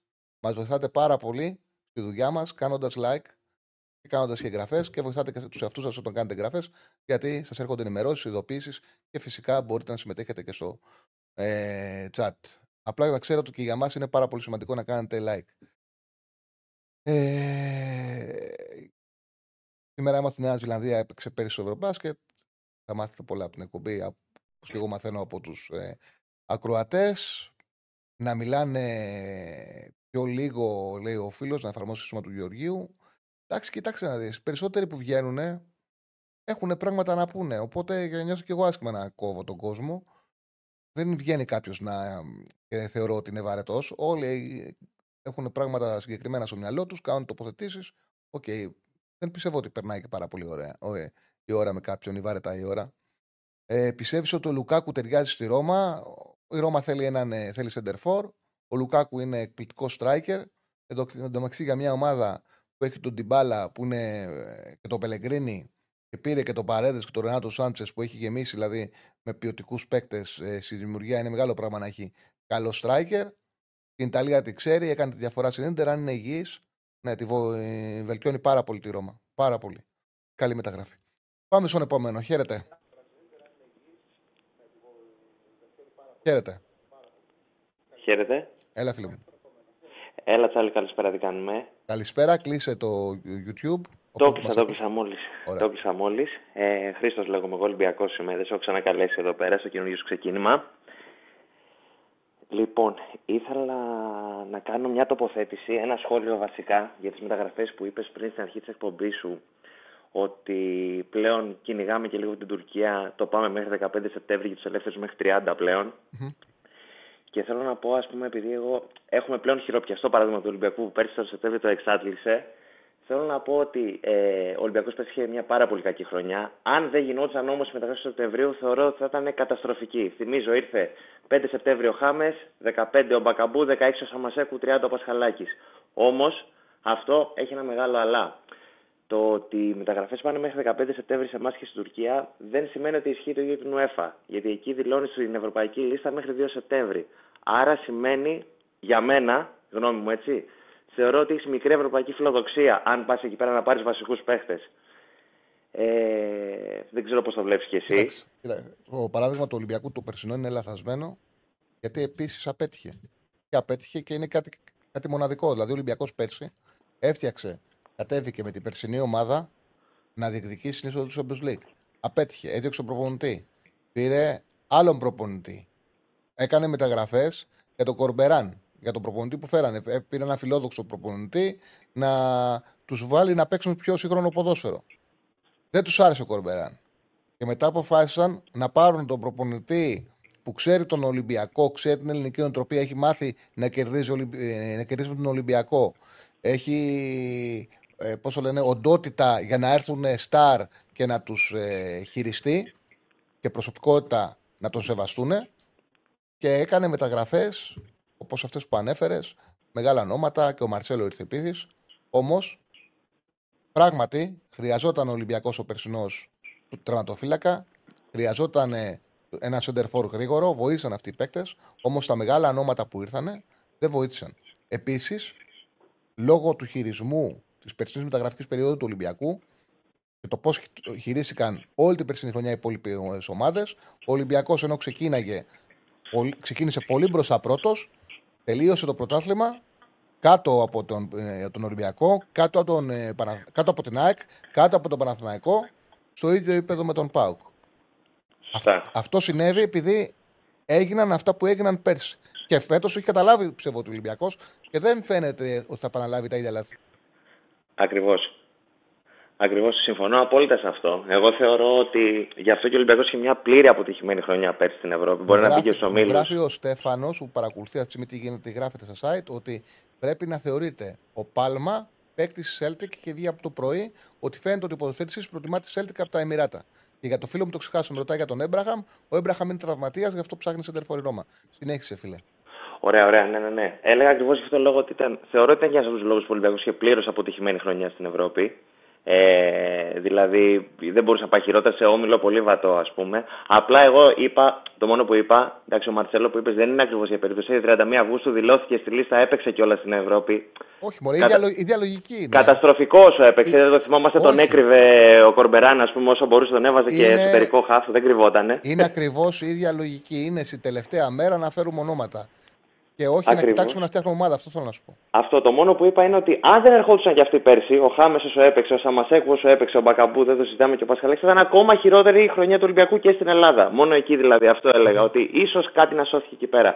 Από εκεί και πέρα φέτος φαίνεται, παρότι ο Κορδόν είπε ότι προς τα τέλη του Αυγούστου πάντα θα κάνει τις καλές κινήσεις ο Ολυμπιακός, το είπε από τον Ιούνιο αυτό και η αλήθεια είναι ότι ο Δίχη μέχρι τώρα έτσι δουλεύει. Δηλαδή δεν λέει πολλά, αλλά όταν μιλάει δεν φαίνεται να λέει πράγματα τα οποία δεν στέκουν. Δηλαδή και με τον προπονητή η ζήτηση υπομονή άρχισε να έρθει. Παρ' όλα αυτά βλέπουμε ότι λειτουργεί ας πούμε, το πλάνο του. Θεωρώ ότι η ομάδα δεν χτίστηκε για να περάσει τα προγραμματικά της Ευρώπης τώρα. Μάλλον είχα στο νου της ότι κάπως θα περνάγανε και κάπως πέρασαν. Έβαλε το πόδι του Αλεξανδρόπουλος, τράβηξε το σουτ, μπήκε τον γκολ, ας πούμε. Ναι. Εντάξει, με τους Γαρίσκη ήταν πολύ εύκολο. Και νομίζω ότι είναι πιο έτσι, μακροχρόνιο το πλάνο, ρε παιδί μου. Ότι για... θέλουν να πάει καλά μέσα στη χρονιά, να μην χτίσουν κάτι μόνο για την Ευρώπη, για τα προκριματικά, ας πούμε, και μετά να. Δεν φέραν παίχτες γρήγορα εννοώ, για να είναι απόλυτα έτοιμος Ολυμπιακός, γιατί βλέπουμε τώρα λείπουν βασικά κομμάτια στον Ολυμπιακό. Έτσι, λείπει εξτρέμ βασικό. Δεν έχει αυτή τη στιγμή ο Ολυμπιακός. Ε, είδαμε μέχρι και τρία δεκάρια χθες πάλι, έτσι. Από το 70 και μετά έπαιζε ο Μπιέλ, ο Σκάρπα και Φορτούνης. Ναι. Οπότε θεωρώ ότι λειτουργεί πιο σωστά. Βγαίνει και στο γήπεδο αυτό. Κερδίζει, κέρδισε μια πολύ αδύναμη ομάδα χτες, αλλά κέρδισε εύκολα. Να θυμίσω ότι πέρσι είχε εποχή ο Ολυμπιακός έπαιζε με Σλόβαν και Απόλλωνα Λεμεσού. Δεν σκότωσε και τα θηρία και υπέφερε με παρατάσεις και πέναλτι. Επομένως είναι ένα progress το ότι με μια αδύναμη ομάδα πλέον τα καταφέρνει και κερδίζει 3-1 ουσιαστικά εξασφαλίζει την πρόκριση. Θα, θεωρώ ότι πρέπει να γίνουν θαύματα για να αποκλειστεί ο Ολυμπιακός στη Σερβία από την, Δεν ε, από γίνεται. την Μπορεί να ομάδα. είναι αδύναμη ομάδα. Δεν γίνεται. Εντάξει. Αυτό. Και εντάξει, βέβαια, όλο αυτό έχει να κάνει και με το πρωτάθλημα το περσινό, δηλαδή το ότι ο ανταγωνισμός αυτός δημιούργησε καλύτερες ευρωπαϊκές ομάδες να δούμε συνολικά φέτος. Βλέπουμε την ΑΕΚ πάρα πολύ καλή, το Παναθηναϊκό να στέκεται πάρα πολύ καλά. Θυμίζω ότι αν ο Παναθηναϊκός περάσει την Μπράγκα, αν τα καταφέρει, είναι πολύ δύσκολο για μένα, έτσι. Είναι πάρα πολύ δύσκολο, το λέω από τώρα. Αν το καταφέρει, κάνει ε, ισοφαρή στον Ολυμπιακό στο να κάνει τρεις υποκλήσει στο Champions League σαν δεύτερος. Μόνο ο Ολυμπιακός έχει κάνει αυτό με τον Μαρτίνς που είχε περάσει Πλιζέν, Κράσνονταρ και Ισταμπούλ Μπασαξεχήρ. Δεν έχει ξαναγίνει. Δηλαδή θα το κάνει και ο Παναθηναϊκός και με Μαρσέικ Μπράγκα, ίσως και με πιο δύσκολους. Ναι. Και είναι πολύ κοντά έτσι, οπότε θα δούμε. Σίγουρα Αυτά. τις βελτίωσες τις ομάδες πάρα πολύ ο περσινός ανταγωνισμός. Γιατί έπρεπε για να πετύχουν στόχους στην Ελλάδα να γίνουν καλύτερες. Είναι ένα πολύ σημαντικό πράγμα αυτό που συνέβη πέρσι και φαίνεται ότι συνεχίζεται και φέτος. Ευχαριστώ πάρα πολύ, φίλε μου. Να είσαι καλά. Να είσαι καλά. Για τον φίλο που με ρωτάει πώς βλέπω τη Μίλαν ε, φέτος, νομίζω ότι έχει κάνει πολύ καλές μεταγραφές. Ότι ουσιαστικά κατάλαβαν ότι αυτό που χρειάζονται να γίνουν πιο αθλητικοί. Φυσικά είναι μεγάλη απώλεια τον άλλη. Πολύ μεγάλη απώλεια να είσαι Μίλαν και να σου φεύγει ένας Ιταλός σε αυτή την ηλικία που φύγει τον άλλη. Μπορεί να κάνει ποιότητα, μπορεί να γίνει ο καλύτερος παίκτης της Εθνικής Ιταλίας. Να γίνει ηγέτης στην Εθνική Ιταλία. Πήγε στη Νιούκα, κάνει τη διαφορά. Παλιά η Μίλαν δεν είχαν τέτοιους παίκτες. Όμως τουλάχιστον έχει, πάρει, έχει βάλει στην ομάδα φέτος αθλητικότητα, ταχύτητα. Αν κάτι της έλειπε της Μίλαν τα προηγούμενα χρόνια και το έγραφα ε, πολύ συχνά ήταν ότι δεν έπαιζε στην ίδια ταχύτητα που έπαιζε το γρήγορο ποδόσφαιρο. Τώρα έχει βάλει μαζί με τον Λεάο. Πήρε ένα πολύ καλό χαφ νεαρό. Τον είδαμε και στο Μουντιάλ. Έπαιζε με την Αμερική. Ε, στη ΣΥΠΑ, ε, τον Μούσα της ε, Βαλένθια. Πήρε τον Τσουκουέζε από την Villarreal.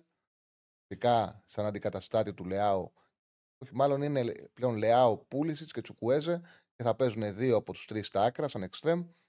Ταχύτητα. Καλή μεταγραφή του Ράιντνερ ε, του Ολλανδού Χαφ. Έχει κάνει καλές κινήσεις. Ε, πολύ... Α, και το Λόφ του Σίκ είναι καλή μεταγραφή που πήρε η Μίλαν. Έκανε καλές κινήσεις, ενισχύθηκε πάρα πολύ και έβαλε αθλητικότητα και ταχύτητα που τους έλειπε. Λοιπόν, πάμε στον επόμενο. Χαίρετε. Χαίρετε. Ναι, εγώ είμαι. Ναι, ναι. Καλησπέρα, Γιώργος από Αθήνα, Πανιόνιος είμαι. Γεια σου, Γιώργο. Ε, πρώτα ναι, θέλω να πω μπράβο για την εκπομπή σου. Ευχαριστώ πολύ. Ε, Ευχαριστούμε πολύ. Και επίσης θέλω να πω και για το Μίλτο πολλά συγχαρητήρια χθες. Μας έκανε περήφανου. Ε, θέλω να μου πεις ε, μία άποψη για τον Πανιόνιο που λείπει από τη μεγάλη κατηγορία εδώ και 3-4 χρόνια. Την άποψή Ε, σου; Έτσι άποψη που λείπει είναι στενάχωρο, δεν είναι. Γιατί εγώ ε, μεγάλωσα κιόλα στη Νέα Σμύρνη. Έφυγα, έφυγα το 90 και καταλαβαίνεις ότι έχω ζήσει. Το... Έχω ζήσει στη Νέα Σμύρνη, έχω ζήσει στο Πανιόνιο καλά. Πήγαινα, έπαιζα handball στον ε, Πανιόνιο. Πολύ μικρός είχα παίξει για ένα χρόνο χα- handball. Τερματοφύλακας με βουτιές όπως παίζαμε στην, ε, στο ποδόσφαιρο. Τέλος πάντων, πήγαινα στην Αρτάκη, ποδή παιχνίδια. Εντάξει, είναι άβολο. Τώρα, Είναι άβολο. Όχι, έχω, φι- έχω φίλους Πανιόνιου, αλλά δεν, ε, δεν παρακολουθώ. Να σου πω την αλήθεια, που είμαι ειλικρινής. Αφιερώνω τόσο χρόνο για να βλέπω τα ευρωπαϊκά, ναι. Ε, ε, τα, τη Super League, ε, τις- να γνωρίζω για τις ομάδες που δεν έχω χρόνο να δω για μικρές κατηγορίες. Βέβαια, ξέρω ότι θα είναι σε ένα δυνατό προ- πρωτάθλημα με πολλές ιστορικές ομάδες. Μακάρι- Απόλλωνας. Ναι, ναι, μακάρι να καταφέρει να, να ανέβει. Μακάρι. Εντάξει, θέλω να ευχηθώ και όλες τις ελληνικές ομάδες να τα πάνε όσο καλύτερα γίνεται γιατί το χρειάζεται το ελληνικό ποδόσφαιρο. Ε, έχω να πω ότι. Εντάξει, ο Ολυμπιακός χθες που τον παρακολούθησα. Ο- θέλω, θέλω να μας πεις για το Πανιόνιο, εσύ που σε ενδιαφέρει, που είναι η ομάδα σου και ξέρεις πράγματα. Πώς, Ναι. Τι βλέπεις φέτος, σε τι κατάσταση βρίσκεται; Εντάξει, φέτος έχει γίνει μια προσπάθεια. Έχουν μπει και άνθρωποι από την Καλυθέα που με χρήματα να βοηθήσουν τη, την κατάσταση λίγο. Έχουν γίνει πολύ καλές μεταγραφές. Και εντάξει, μόνο για άνοδο πάει η ομάδα. Εντάξει, δεν γίνεται πανίω να παίζει για εθνική και να πάει για κάτι άλλο βεβαίως. Ε, πιστεύω θα πάνε όλα καλά φέτος. Αλλά εντάξει, δεν είναι αυτό το μόνο πρόβλημα. Το, μόνο πρόβλημα, το πρόβλημα είναι ότι και να ανέβει η ομάδα μετά με τα χρέη πρέπει να. Αυτό είναι το μεγάλο πρόβλημα. Τα χρέη. Που εντάξει έχουν μειωθεί σε σχέση με τα προηγούμενα χρόνια. Οπότε. Θα δούμε, θα δούμε. Μακάρι να πάνε όλα καλά. Και στο Εντάξει. ποδόσφαιρο και στο μπάσκετ. Γιατί αυτό Ε, που στο έγινε, μπάσκετ, εντάξει, το μπάσκετ είναι πιο σίγουρο. αυτό που είχε γίνει η τελευταία χρονιά από ο Πανιόνιος ήταν στην πρώτη εθνική, ξέρεις καλά γιατί μιλάω, ήταν ντροπή για τον σύλλογο. Ξέρω, ξέρω. Ήταν ντροπή για τον σύλλογο. Εντάξει, ελπίζω να μην τα ξαναδούμε αυτά. Εντάξει, στο μπάσκετ έχουν μπει και άνθρωποι που έχουν πληρώσει και τα χρέη κτλ. Στο ποδόσφαιρο δεν είναι έτσι ακόμα, γιατί στο μπάσκετ έχει πάρει ήδη μια άνοδο. Και αυτά. Σου ευχαριστώ πολύ. Να είσαι καλά, φίλε μου. Να είσαι καλά. Λοιπόν, για το φίλο που λέει πόσο καιρό θα κάνει η Ελλάδα να ξαναβγάλει έναν δημοσιογράφο Γεωργίου, για μένα ο Γεωργίου ήταν μια ξεχωριστή προσωπικότητα. Δεν είναι. Δεν συγκαταλέγεται ούτε δημοσιογράφος, εγώ δεν ήταν δημοσιογράφος, αλλά ήταν ένας απίστευτα ταλαντούχος άνθρωπος. Απίστευτος ταλαντούχος άνθρωπος που ήταν. ε, που ήταν μια προσωπικότητα, ρε παιδί μου, χαρισματική. Χαρισματική προσωπικότητα. Κέρδιζε τον κόσμο. Λοιπόν, αυτή τη στιγμή οι γραμμές είναι άδειες. Βέβαια σε λίγο θα πάμε σε διάλειμμα. Οπότε. Α, οκ, προλαβαίνω να βγάλουμε ένα-δύο πριν το διάλειμμα. Τώρα που είδα και την ώρα. Τώρα είναι ευκαιρία. Όποιος καλέσει θα βγει κατευθείαν. Ε, τώρα είναι ευκαιρία στο 2-10. 2-10, γιατί δεν το βλέπω. Ποιο είναι το. 2-10-22-05 4-4. 4-4-4. Λοιπόν, ο η εντεκάδα μας δουλεύεις. Πάω να δω μηνύματα. Πιστεύεις ότι μπορεί να φτάσει φέτος η Ελλάδα στην κατάκτηση του ΕΦΑ.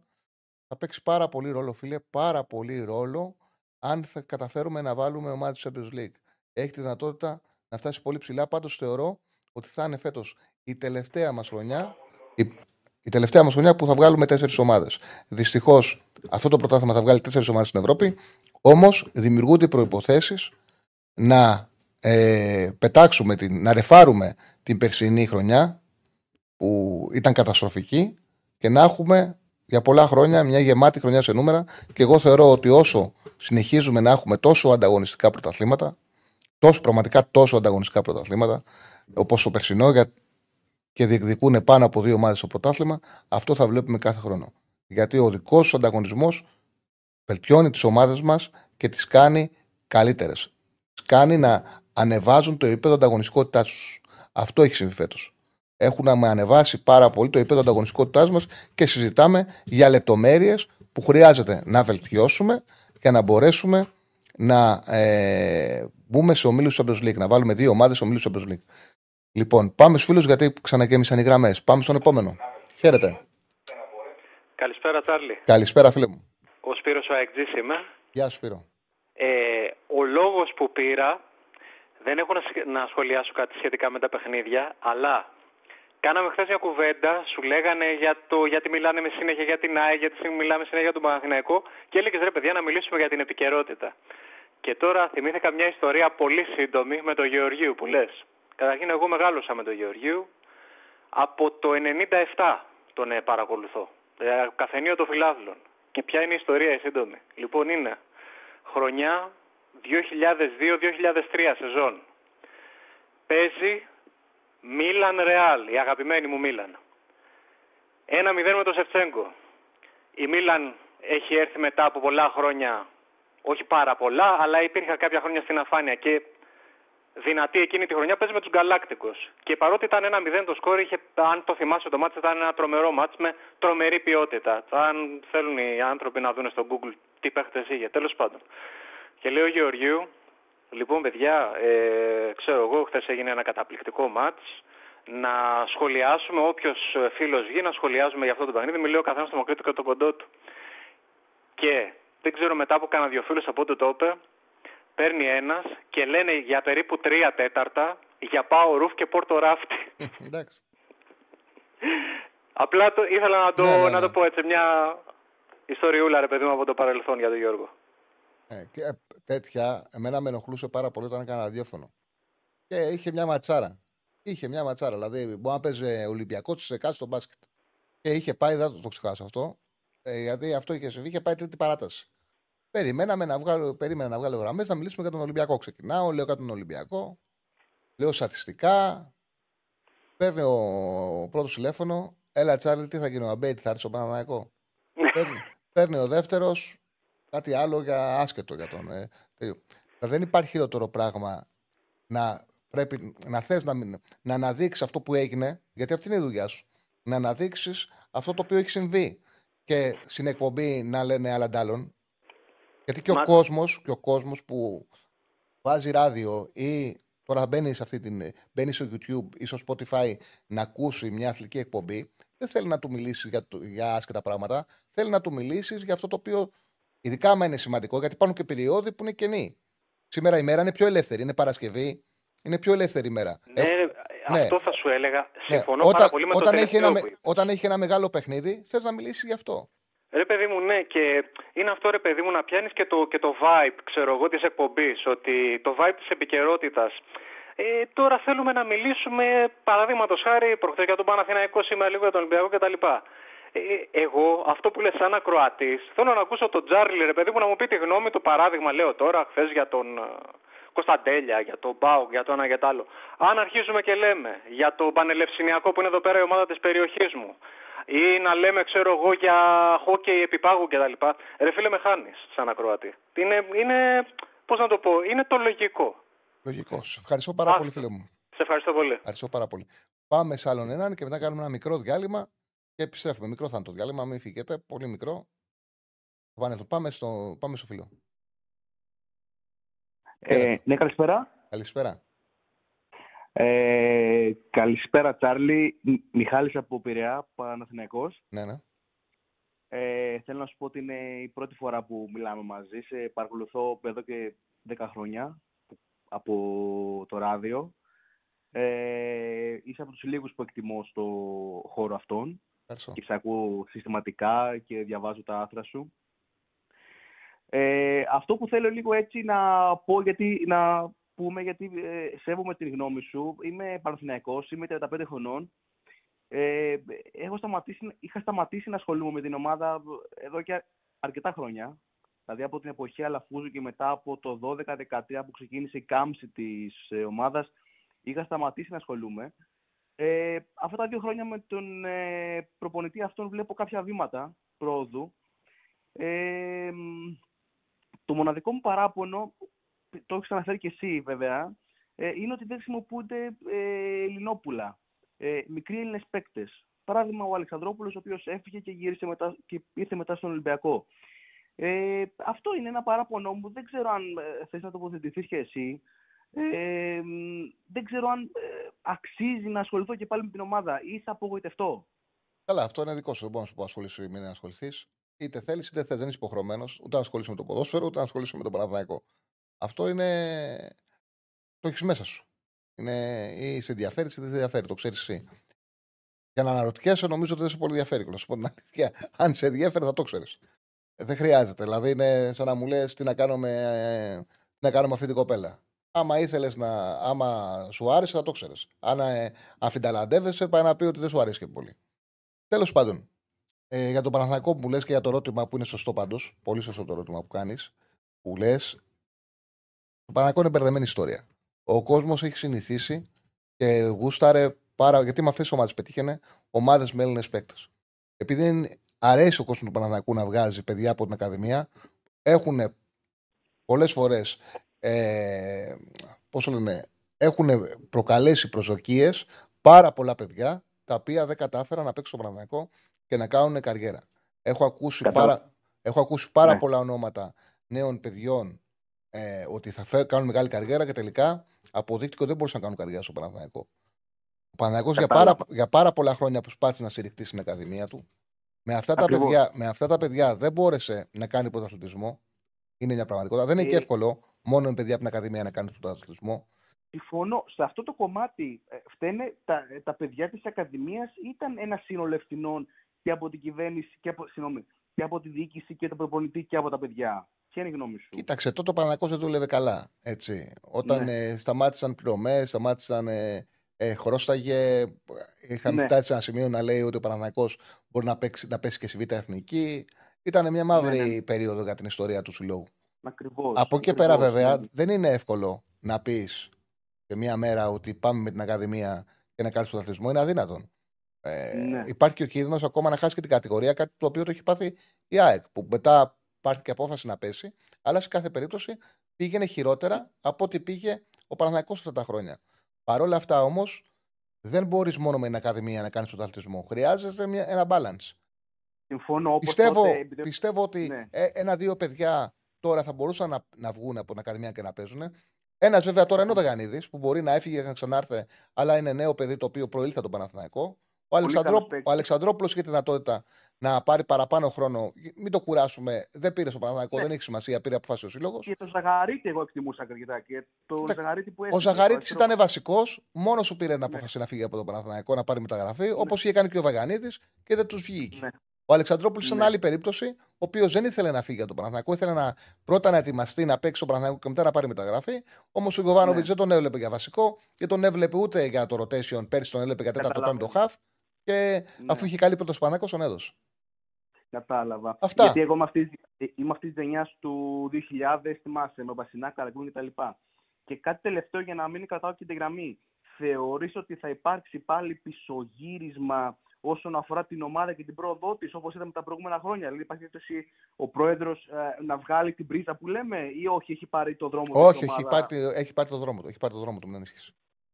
Έχει πάρει το δρόμο του. Έχει Δεν θα πάρει το ξαναδούμε δηλαδή αυτά τα, Δεν τα νομίζω. χαρακτηριστικά που είχαμε δει και Δεν πριν νομίζω. πριν και τέσσερις χρόνια. Δεν νομίζω, όχι. Έγινε. Σε ευχαριστώ πάρα πολύ, Τσάρλι, και καλή επιτυχία. Σε ό,τι και Ευχαριστώ να κάνεις. πολύ. Ευχαριστώ πολύ. Πάμε σε ένα διάλειμμα. Ε, θα... ε, Επιστρέφουμε γρήγορα.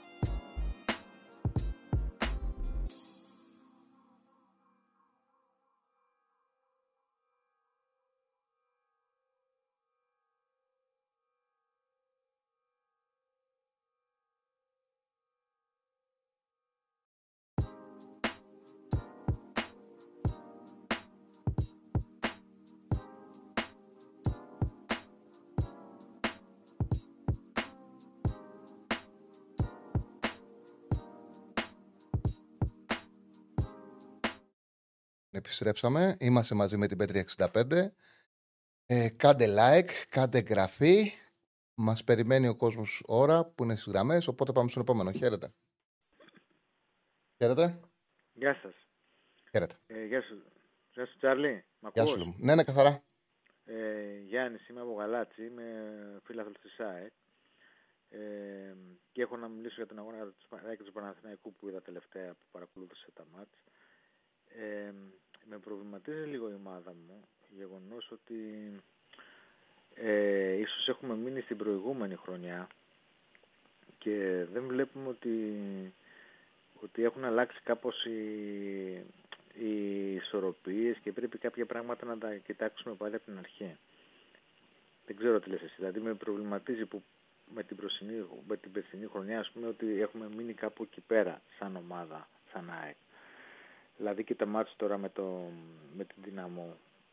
Ήταν ένα μάτι το οποίο στις λεπτομέρειες τώρα εντάξει η ΑΕΚ μπορεί να ήταν καλύτερη αλλά δεν έδειξε όμως στοιχεία που περίμενα να δω. Δηλαδή... Εμένα, εμένα η άποψή μου για την ΑΕΚ είναι το εξής. Ότι πέρσι, επειδή έπαιξαμε ποδόσφαιρο ταχύτητα, έντασης, πίεσης χρόνου, κατάφερε και στα περισσότερα ελληνικά παιχνίδια ήταν κυρίαρχος, ήταν καλύτερη από τον αντίπαλό της. Οι αδυναμίες της που είναι συγκεκριμένες. Για παράδειγμα, δεν έχει τόσο καλό δίδυμο αμυντικών χαφ, κεντρικών χαφ, δεν είναι τόσο σκληρή πίσω. Αμυντικά τα μπακ της δεν είναι πάρα πολύ καλά. Δεν μπορούσαν να φανούν γιατί ήταν κυρίαρχος. Φάνηκαν σε ένα παιχνίδι που έχασε το σύστερα από τον Ολυμπιακό, για παράδειγμα. Τώρα παίζει παιχνίδια σε πιο υψηλό επίπεδο. Την έχει ζει σε τρία συνεχόμενα παιχνίδια με την πρωταθλήτρια Κροατίας και την πρωταθλήτρια Βελγίου, υψηλού ανταγωνισμού, που κάνει μια προσπάθεια να μπει Champions League. Και γι' αυτό το λόγο τα θέματα που υστερεί φαίνονται. Επίσης η ΑΕΚ επιλέγει να παίξει δύσκολο ποδόσφαιρο. Δεν επιλέγει να χα παίξει χαμηλή άμυνα στο μεσαίο μπλοκ, να, να, να μικρύνει τις αδυναμίες της. Και αυτές οι αδυναμίες φαίνονται. Αλλά αυτό είναι το πλάνο της. Ξέρεις γιατί το λέω, γιατί τώρα ας πούμε, ο- τρώγοντας ας πούμε που λέει κάναμε την περσινή χρονιά αρχίζει, Ναι, βέβαια, τρώγοντας βέβαια. ε, ανοίγει η όρεξη. Βέβαια. Δηλαδή παρατήρησα σε κάποιους παίχτες ορισμένους δεν είναι τόσο ας πούμε, π.χ. πράγμα μου κουντί. Σε όλα τα μάτια που τον είδα ήταν εκτεθειμένος. Δηλαδή σε σημείο που και ο Β' ας πούμε που το Β' λέγαμε ότι ήταν λόγω ηλικίας αλλά ο Β' στα- ήταν λόγω της εμπειρίας του ή στεκόταν λίγο καλύτερα. Είναι προσωπική μου άποψη για το Β' ότι λόγω της εμπειρίας του. Ε, ο τερμα, τους τερματοφύλακες ήταν ε, ναι, με ένα αλλά γύρω στο 6-6,5. Με ξεχωρίζω λίγο το Στάνκοβιτς εγώ προσωπικά, πα- βέβαια, που έχει βέβαια κάποια λάθη στις μεταβιβάσεις και δεν, μπορεί να, και δεν ξέρει να παίξει με την μπάλα στα πόδια όσο περίμενα. Από εκεί και πέρα και τα, μπα- και τα back, δηλαδή και ο, ο Μοχαμάντι είναι- θα παίξει αυτό, αυτό που μπορεί, όχι το κάτι παραπάνω. Δηλαδή ο Ρότα θα παίξει πάλι α- αυτό που μπορεί παρα- παραπάνω. Γεμίσαμε παίχτες στο μεσοπαιδευτικό κομμάτι. Δηλαδή, και εγώ περίμενα ας πούμε, να δω και τον Πιζάρο τώρα να δω πού θα το βάλει από τον Πιζάρο που είχε κάνει μια. Τον είδα που ήταν καλός, ας πούμε, έκανε μια καλή πάσα στον αγώνα που χρησιμοποιήθηκε. Νομίζω Και να τον δε- δούμε το Σάββατο τον Πιζάρο. Ναι, και θέλουμε να δούμε, να δούμε πού, πώς θα μπορέσουμε να, να καλύψουμε τα, τα, για τις πίσω θέσεις, γιατί υπάρχει πρόβλημα. Τώρα για να τον Παναθηναϊκό, ο Παναθηναϊκός έχει ένα θέμα για μένα που είναι, αφορά στην επίθεση, σε ένα πρόβλημα στο Σόντερφορ, σε γρήγορη αξιοποίηση των ευκαιριών. Το πρόβλημα αυτό για μένα λέγεται σπόρα.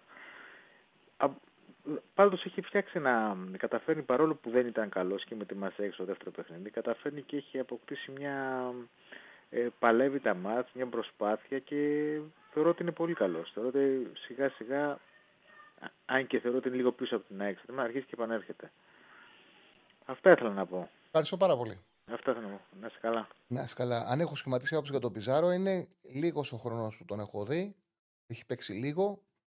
Με την δυνάμει, όπως είπε και ο φίλος πριν, έδωσε μια πολύ ωραία πάσα. Δεν πιστεύω ότι θα είναι κακός παίκτης, γιατί αν είναι κακός παίκτης δεν θα τον ήθελε ο Αλμίδα. Τον ξέρει.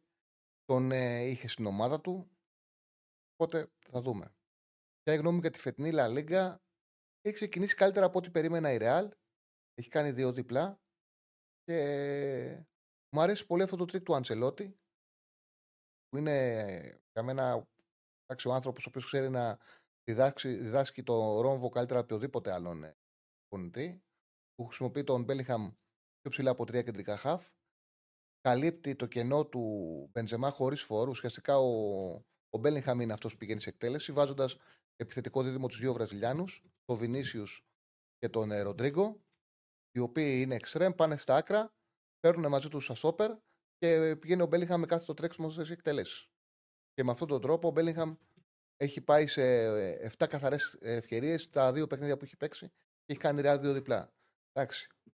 Σίγουρα το να παίξεις όλη τη χρονιά χωρίς εντερφόρ είναι πρόβλημα και δεν μπορεί να μην φανεί, ούτε το τρικ θα πιάνει συνέχεια. Αλλά θέλω να πω ότι μου άρεσε αυτό που είδα από τη Ρεάλ, είναι κάτι καινούριο και επειδή δεν βλέπαμε από τη Ρεάλ χαφ να πατάνε περιοχή, αυτό που κάνει ο Μπέλιγχαμ και να σκοράρουν, αυτό που κάνει ο Μπέλιγχαμ είναι κάτι διαφορετικό στη φετινή Ρεάλ μέχρι τώρα.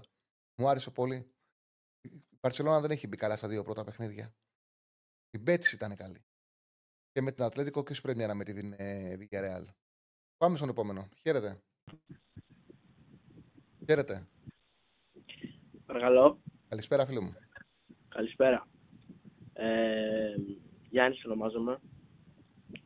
Θέλω να ρωτήσω πώς είδες την εμφάνιση του Ολυμπιακού χθες; Κοίταξε, έπεσε με μια δύναμη ομάδα. Το πρώτο ημίχρονο, νομίζω έκανε το καλύτερο φετινό πρώτο ημίχρονο. Είχε ενέργεια. Το καλύτερο, το καλύτερο εδώ και ένα χρόνο σχεδόν. Όχι μόνο φετινό. Ήταν πολύ καλός ο Φορτούνης. Πολύ καλός. Έπαιζε σαν σκιέρ. Έπαιρνε την μπάλα, έκανε ζυζί, συνέδινε δεξιά, την έδινε αριστερά, την ξανάπαιρνε. Είχε και δύο εξτρέμ και έβγαλε ενέργεια ο Ολυμπιακός. Ήταν καλός και ο Μαντί Καμαρά, που έχουμε καιρό να το δούμε καλό.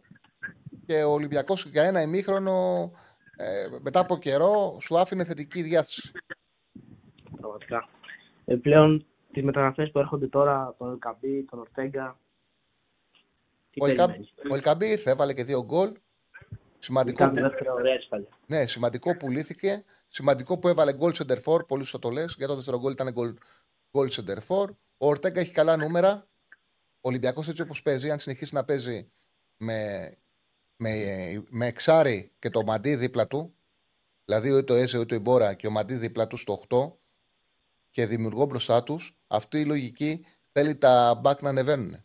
Αν έχεις στον 8 το, το μαντί καμαρά, πρέπει για να πάρεις επιθετικότητα πρέπει να σου ανεβαίνουν τα μπακ. Οπότε είναι σημαντικό.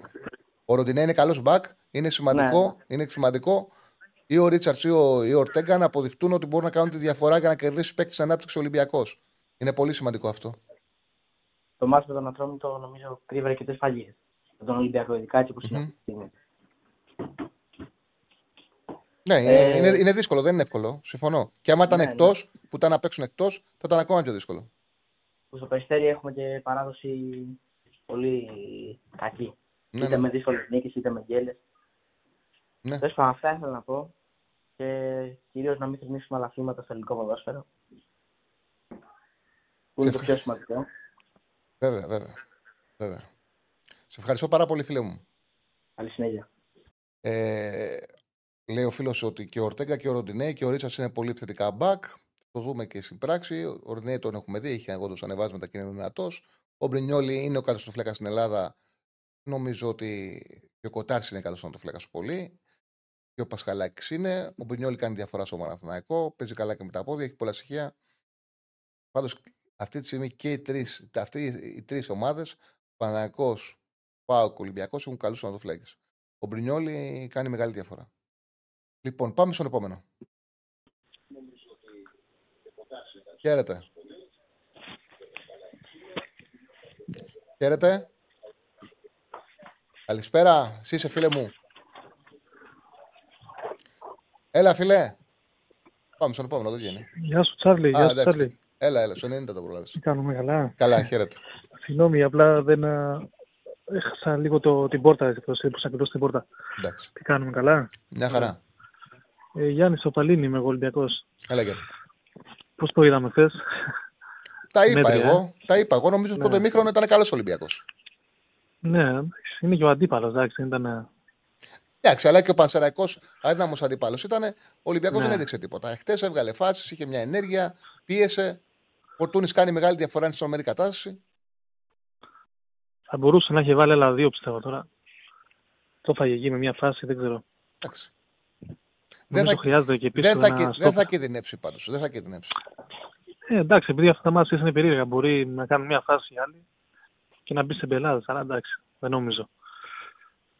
Είναι μεγάλη διαφορά. Εγώ πιστεύω ότι, ναι, πιστεύω ότι χρειάζεται ένα, δεν ξέρω, ένα στόπερ καλό, δεν ξέρω, δεν γεμίζουν το μάτι. Και ο Φρέιρε, εντάξει, και ο Πορόζο λίγο έπαιξε, αλλά δεν έχει ένα ηγέτη πίσω. Όντως, υπάρχει χώρος για καλύτερο αμυντικό Δεν ξέρω, ναι. Δεν διαφωνώ. Θα μπορεί να βρει ένα καλύτερο. Δεν διαφωνώ, θα δούμε. Κάτι άλλο; Κοίτα, αυτά που, είχες, αυτά που είχες προτείνει περάσανε στο 90, ε, στο 90. Θέλει, θέλει η Ρέντα. Θέλει, ρέντα. Κοίτα πόσο, πόσο Ρέντα θέλει, ναι. Ε, και η Γαλατά Σαράι στο 90 πέρασε. Προχτές. Ναι. Θέλει και Ρέντα. Αυτή την περίοδο πηγαίνει σίγουρα. μαζί μας. Ροή είναι. Ροή είναι. Καλά, ναι, σίγουρα. Άμα είναι να εκμεταλλευτείς το καλό φεγγάρι, πιστεύω. Ε, βέβαια. Και τον Πάο, το καλό και ο Πάο, δεν το περίμενα. Δηλαδή, Χάρη νομίζω ήταν Σκοτσέ, λέω θα, είναι, θα έχει ρυθμό κτλ. Αλλά δεν ήταν τίποτα το, το ιδιαίτερο.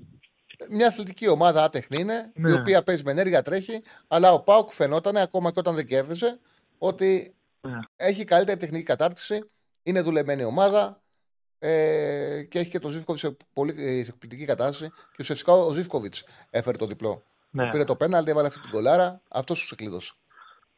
Εντάξει, ο Πάουκ γυμνός είναι αγωνιστικά, αλλά δεν, δεν θα να πω ότι θέλει πολλούς παίκτες ακόμα, αλλά εντάξει.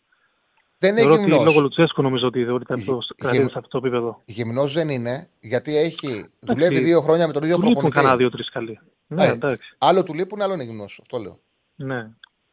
Και ο Τσιγκάρας, δεν ξέρω, λένε που έχει περάσει λίγο στα ψηλά. Είναι, δεν ξέρω, για μένα είναι από τους καλύτερους. Αν όχι ο καλύτερος του Πάουκ. Δηλαδή από τη Γαλλία ένα χρόνο που έπαιξε δανεικός, είδα ότι λίγο να παίξουν έξω, έστω λίγο να παίξει. Πώς βελτιώνονται οι παίκτες ατομικά; Παίζει καλά και είναι μόνος στο κέντρο. Ουσιαστικά πολύ καλός, πολύ βοήθεια από το 8 δεν έχει. Ναι. Δηλαδή από τον Αγκούστο είναι πολύ καλύτερος. Δηλαδή δεν έχει χάσει κάτι πάνω. Ο Αγκούστο δεν, είναι, δεν ήταν εξάρι, έπαιζε ψηλά. Ναι. Έπαιζε 8. Σε ευχαριστώ πάρα πολύ. Αυτά, Τζαρλί. Ευχαριστώ να πολύ. είσαι καλά, να είσαι καλά. Ο Σβάμπ δεν είναι σε καλή κατάσταση. Και χτε χάρισε ένα πέναλτι. Λίγο να στοιχήσει. Δεν είναι σε καλή κατάσταση ο Σβάμπ. Ε, ο φίλος λέει θα ξαναπάρω σε επόμενη εκπομπή χωρίς το track της πρώτης φοράς. Λέω μου να μην έχεις track, τι track. Σιγά. Δεν βγαίνει ο Λάρι Κίνγκ. Σιγά. Για ποδόσφαιρο μιλάμε. Ε, δεν υπάρχει κανένας λόγος να έχετε track όταν βγαίνετε. Ε, γνώμη για τότε να και πω. Στέκογλου έχει ξεκινήσει καλά. Έχει αλλάξει το, τη διάταξη, τη λογική της.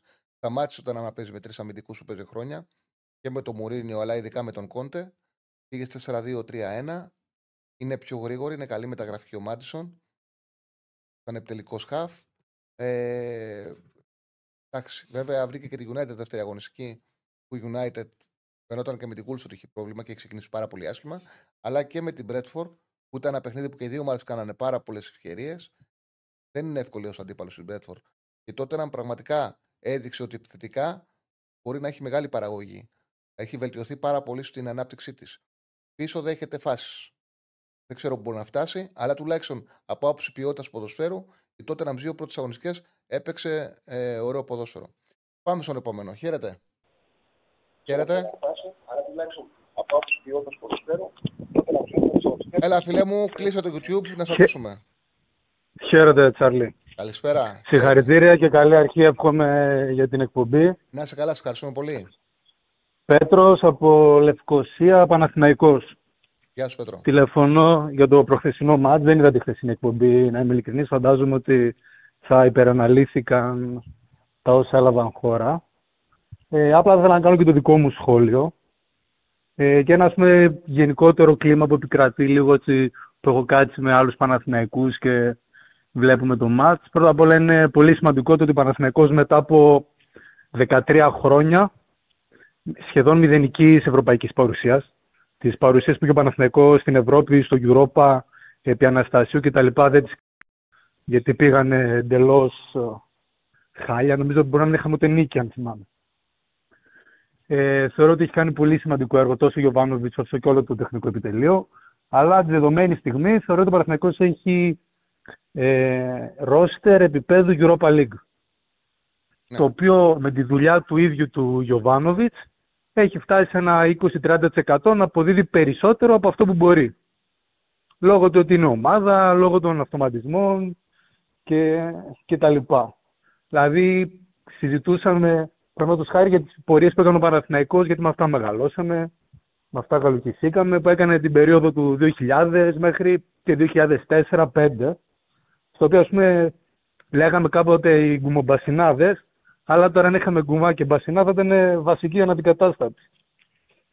Είναι, δηλαδή, ένας μπασινάς πόσο πολύ θα τέριαζε αυτό το Παναθηναϊκό; Δεν βγαίνουν τέτοιοι παίκτες. Δεν βγαίνουν τέτοια καλούπια, ούτε μπασινάς βγαίνει, ούτε καραγκούνης βγαίνει, δεν βγαίνουν τέτοιοι ποδοσφαιριστές. Ούτε Λιμπερόπουλος, δηλαδή και ο Ιωαννίδης, yeah. που είναι παικτικά κοντά στο Λιμπερόπουλο, που ήταν πίσω από τον Φορ, πίσω, ε, πρέπει για μένα ο Ιωαννίδης, που είναι εξαιρετικός σωματοδομικά, ε, τεχνικά βελτιώνεται, να πάρει και να ξεπατικώσει τον Λιμπερόπουλο. Ο Ιωαννίδης ε... Λιμπερ... Ο Ιωαννίδης εκείνη την ομάδα έπαιζε, έχει τρομερά προσόντα, είναι πολύ αθλητικός, πάρα πολύ γρήγορος. Συμφωνώ, καταλαβαίνω ότι λέει και ο έχεις, γιατί ο Λιμπερόπουλος κινούταν σε αυτούς τους χώρους που αρέσει και παίζει. Δεν είναι το καθαρό εννιάρι, ας πούμε, που μπορεί να ήταν ο Κωνσταντίνο εκείνη την εποχή. Έχεις, έχει ζήκιο αυτό το πλαίσιο. Έχεις ζήκιο. Θα μπορούσε. Θα απλά ο Λιμπερόπουλος έβαζε 20 γκολ και έβαζε και 10 assist. Ναι. Ήταν σύγχρονο. Δηλαδή, ε, βλέπω πούμε, τώρα και τον Παλάσιος. Ε, ο, ο Παλάσιος πέρα από το δεύτερο εξάμεινο του πρώτου χρόνου στο Παναθηναϊκό δεν έχει αποδώσει τίποτα. Δηλαδή είναι κάτι το οποίο νομίζω βγαίνει και απλά σουτάρει σε παίκτες. Δεν στοχεύει αιτία, ε, στοχεύει σώματα. Ε, ναι, δεν, βάζει, του πεις... δεν βάζει ποιότητα στη τελική του, απλά εκτελεί. Ναι, μα αργεί και το παιχνίδι. Δηλαδή πολλές φορές με το Βαγιανίδη άργησε να γίνει το 1-2, να σπάσει μπάλα προς τα μέσα. Εντάξει, όσον αφορά συγκεκριμένα το παιχνίδι το προχτεσινό, θεωρώ ότι η μεγάλη αλλαγή έγινε όταν βγήκε αλλαγή ο τραυματίας και άλλαξε νομίζω το σύστημα της ε, Μπράγκα, που έγινε πιο επιθετική στο 35-36 εκεί γύρω. Ναι. Ε, άλλαξε ναι. πάρα πολύ το ίδιο το παιχνίδι. Όταν, όταν, μπήκε, ο Αντρέ, όταν μπήκε ο Αντρέ Όρτα, έγινε πάρα πολύ δημιουργική. Το εξήγησα χτες και με, και με πίνακες. Και, φορτώ, και φορτώθηκε η πλευρά του Βαγιανίδη. Ο Βαγιανίδης δεν μπορούσε να ανέβει, γιατί στο πρώτο δεκάλεπτο ο Βαγιανίδης είχε, αν δεν κάνω λάθος, 4-5 περάσματα κατά πάνω του. Ο Σπόραρ δυστυχώς για μένα το γκολ είναι το λιγότερο το οποίο χάνει. Και ο Χάλαντ θα το χάνε και ο Κέιν και όλοι θα το χάνανε τον γκολ. Απλά θεωρώ ότι καθυστερεί το παιχνίδι, είναι μονίμως κάτω, πέφτει κάτω συνέχεια στα τζαρτζαρίσματα. Καλά, μωρέ, δεν το χάνανε όλοι. Το... Δεν το χάνανε όλοι τον γκολ, εντάξει. Καταλαβαίνω τι θα πει. Θέλω να πω ότι. Ναι, θέλω, όχι, δεν το χάνα, θέλω ότι χάνεται κιόλας. Αυτό θέλω Καταλαβαίνω τι θες. Όλοι. Όχι, το, το γκολ χάνεται. Το ζήτημα είναι ότι καθυστερεί πάρα πολύ την ανάπτυξη του Παναθηναϊκού. Βασικά όχι, δεν την καθυστερεί, δεν την βοηθά. Mm-hmm. Γιατί δεν κράτησε ούτε δευτερόλεπτο την μπάλα ψηλά προκειμένου να, να έχει λίγο χρόνο η ομάδα να ανεβεί. Έχανε μονίμως την μπάλα. Εντάξει, ο Βιλένα και ο Κροάτης να θεωρώ ότι δεν έχουν κάνει, όχι θεωρώ, δεν έχουν κάνει την προετοιμασία με όλη την ομάδα και η κούραση βγαίνει. Καλά, είναι επαναληπτικό... καιρό είναι, καιρό είναι. Απλά ο Βιλένα είναι καιρό, αλλά δείχνει αυτή τη στιγμή ότι ακόμα δεν είναι έτοιμος. Φαίνεται ότι σε, ε, νομίζω... σε φυσική κατάσταση δεν είναι έτοιμος. Και οι δύο μπήκαν, και οι δύο στην Ενδεκάδα, αν δεν κάνω λάθος, μπήκαν από, το, στο παράθυρο, από παράθυρο λόγω των τραυματισμών του Τσέριν και του. Αυτό έγινε, ε, αυτό έγινε νωρίτερα. Ο Τσέριν ήταν τιμωρημένος και έπαιξε ο Βλένα, αλλά αυτή τη στιγμή ότι στην κατάσταση που βρίσκεται θεωρώ ότι ο Τσέριν είναι σε καλύτερη κατάσταση. Θα πρέπει να παίζει ο Τσέριν. Για τον Κεβδά είναι, ναι, αναγκαστικά. Σίγουρα. Αλλά και, και εννοείται ο Ιωαννίδης. Θεωρώ ότι ο Ιωαννίδης δεν είναι να μπαίνει και να έχει την εναλλαγή που έχει την τωρινή ο ένας διαβαίνει στο 60 και άλλος να μπαίνει στο 60 θεωρώ ότι ο, έτσι όπως είναι ο Σπόρα, θα πρέπει να βγαίνει ο Ιωαννίδης στο 80-85 και να παίζει 10 λεπτά ο Σπόρα. Συμφωνώ 100%. Τώρα. Συμφωνώ 100%. Αυτό το δείχνει το γήπεδο. ευχαριστώ πάρα πολύ, φίλε μου. Κάτι άλλο; Εγώ ευχαριστώ. Αυτά. αυτά να είσαι καλά. Να είσαι καλά. Λοιπόν, να πούμε ότι το mail μας. Το mail ε, γράφτο να το βλέπουν κιόλας. Charlie Bet. Παπάκι. Charlie Ball, ναι, Charlie Bet. Το παλιό μου. Charlie Ball. Charlie Ball παπάκι gmail.com μπορείτε να στέλνετε φωτογραφίες, παιδικές ωραίες φωτογραφίες με την παρέα σας που πηγαίνετε ειδικά όσοι στο εξωτερικό και πάτε να δείτε και θα πάτε να δείτε ένα παιχνίδι για να έχουμε έτσι αυτή την αλληλεπίδραση, να υπάρχει διαδραστικότητα, ε, να μεγαλώσουμε την παρέα μας. Θα είναι πάρα πολύ ωραίο να μας στείλετε προσωπικές στιγμές. Έχει έρθει μια ωραία φωτογραφία με ένα γατάκι, έχει στείλει ένας ε, ακροατής. Ε. Στέφανε, για να τη δούμε για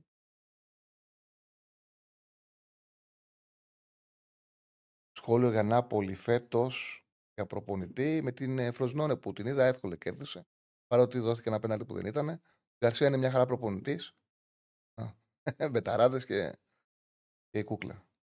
Ο Γκαρσία μια χαρά προπονητής είναι. Αυτό που λέγανε στην ε, Ρώμη, που μου, μου είχε μεταφερθεί, είναι ότι δεν είναι τόσο πολύ τη προπόνηση. Αλλά στη Γαλλία έχει κάνει μεγάλες επιτυχίες. Ότι είναι ένας προπονητής όπου είναι καλός τακτικά, ε, ε, φτιάχνει την ψυχολογία των παιχτών, τον εγούσαρε τότε και ο Τότι πάρα πολύ και ο Ντερόση τον εγούσαρε πάρα πολύ, αλλά δεν ήταν τόσο σκληρός και έχασε αποδητήρια από ένα σημείο και μετά. Ε, Παρ' όλα αυτά, ένας, έχει, ο Γκαρσία έχει πολλές επιτυχίες, ο Ρούντι Γκαρσία. Πάρα πολλές επιτυχίες. Έχει πάρει και πρωτάθληματα στη Γαλλία. Ε, δεν είναι κακή περίπτωση. Φυσικά, όταν αναλαμβάνεις μια ομάδα που έχει κάνει υπέρβαση, αυτό είναι ένα πρόβλημα. Πάντα είναι ένα πρόβλημα. Όταν ένας προπονητής αναλαμβάνει μια ομάδα που έχει κάνει μια επιτυχία μεγαλύτερη από το μέγεθός της, είναι πολύ δύσκολη η δική του ζωή. Πάμε στον επόμενο. Χαίρετε. Χαίρετε. Έλα, Σαρλί, καλησπέρα. Καλησπέρα, καθαρά. Ωραία, χαίρομαι. Λοιπόν, θα πω μια popular opinion, λίγο γρήγορα, αναφορικά με τον Μπάο και αυτά που βλέπω εγώ τουλάχιστον με τα τελευταία ευρωπαϊκά μάτια και το μάτι με την Τρίπολη στην πρώτη αγωνιστική. Αυτό το οποίο φαίνεται ξεκάθαρα για τον Μπάουκ και είναι παράξενο είναι ότι τώρα που δεν έχει άλλο το βάρος από την περιραίουσα ατμόσφαιρα του πρέπει, δηλαδή τύπου πρέπει να πάμε να πάρουμε πρωτάθλημα, υπήρχε τα προηγούμενα χρόνια. Πρέπει οπωσδήποτε να πάμε στην Ευρώπη και να βγούμε με τη Λεύκη το ένιωθε πέρσι. Έπρεπε. Φέτος δεν υπάρχει αυτό το πρέπει. Φέτος ο Πάοκ με κάποιο τρομερό τρόπο, χωρίς αυτό το πρέπει, λίγο αποδυναμωμένος, με το Σαββίδι να είναι άφαντος από την πόλη, με τη διοίκηση να είναι λίγο εκτός να σου βγάζει μια αδιαφορία που έχει μια τάση ο Πάοκ που πάμε να βγάλουμε παίκτες. Όχι αγωνιστικά πρέπει, αλλά εμπορικά πρέπει.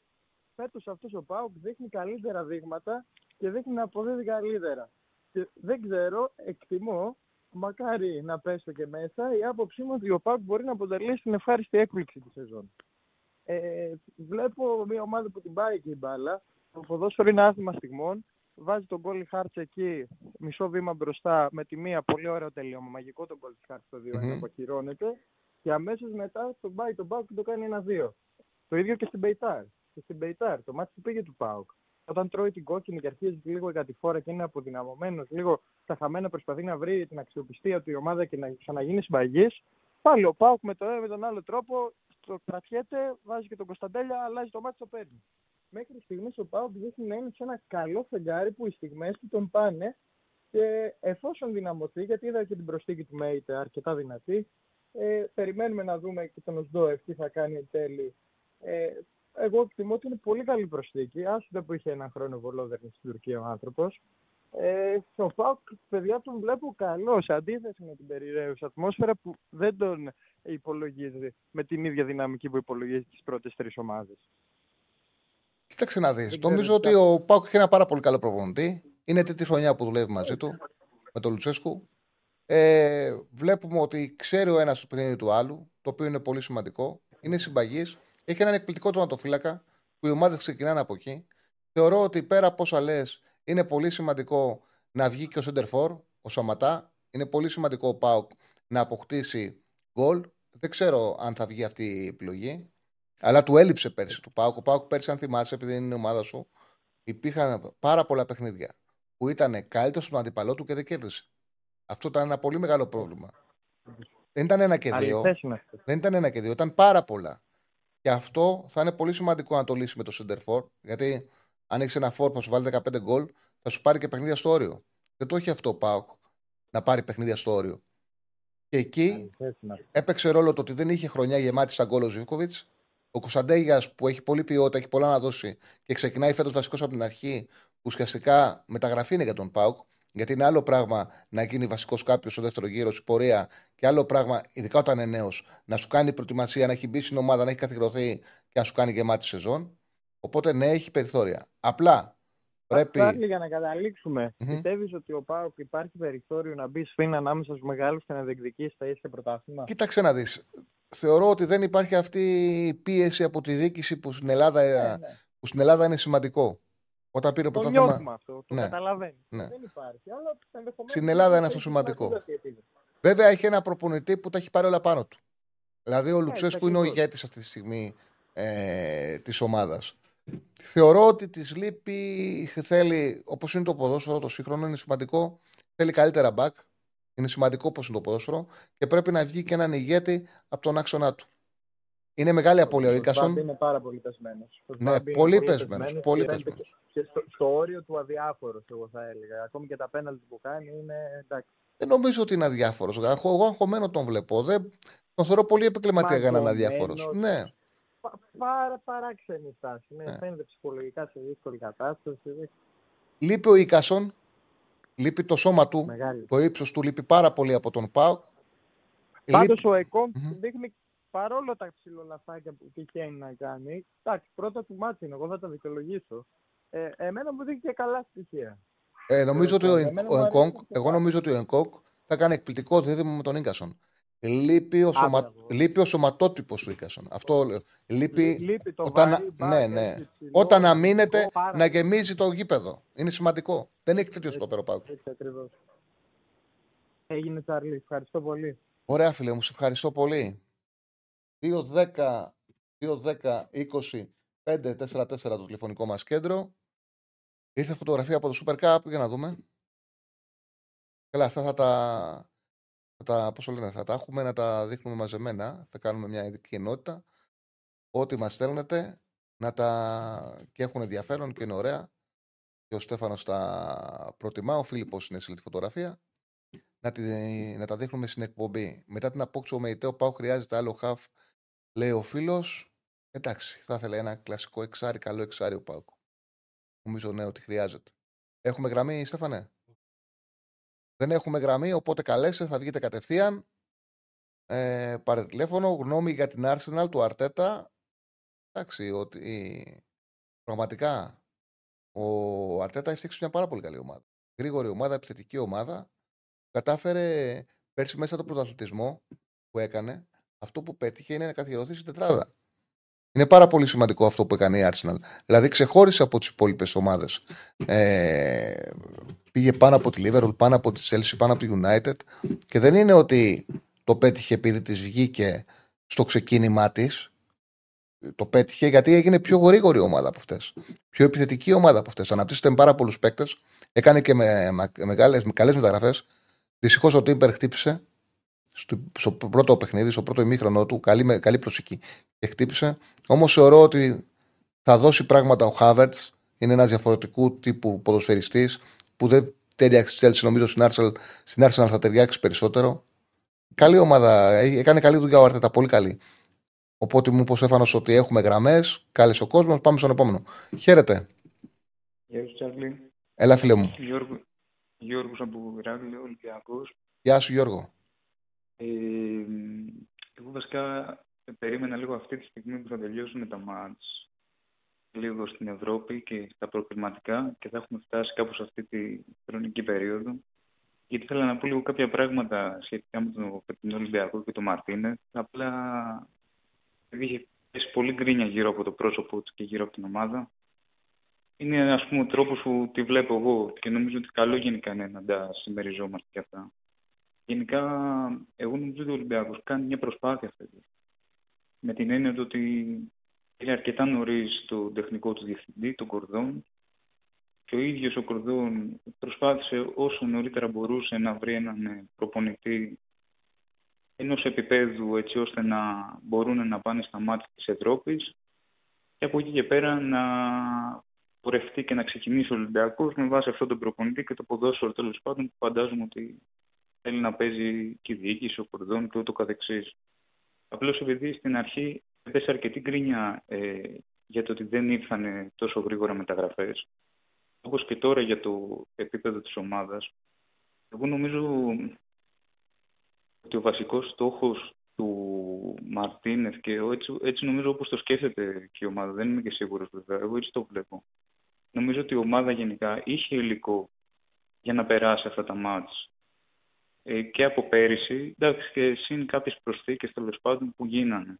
Θεωρητικά όμως δεν είχε κακούς παίκτες.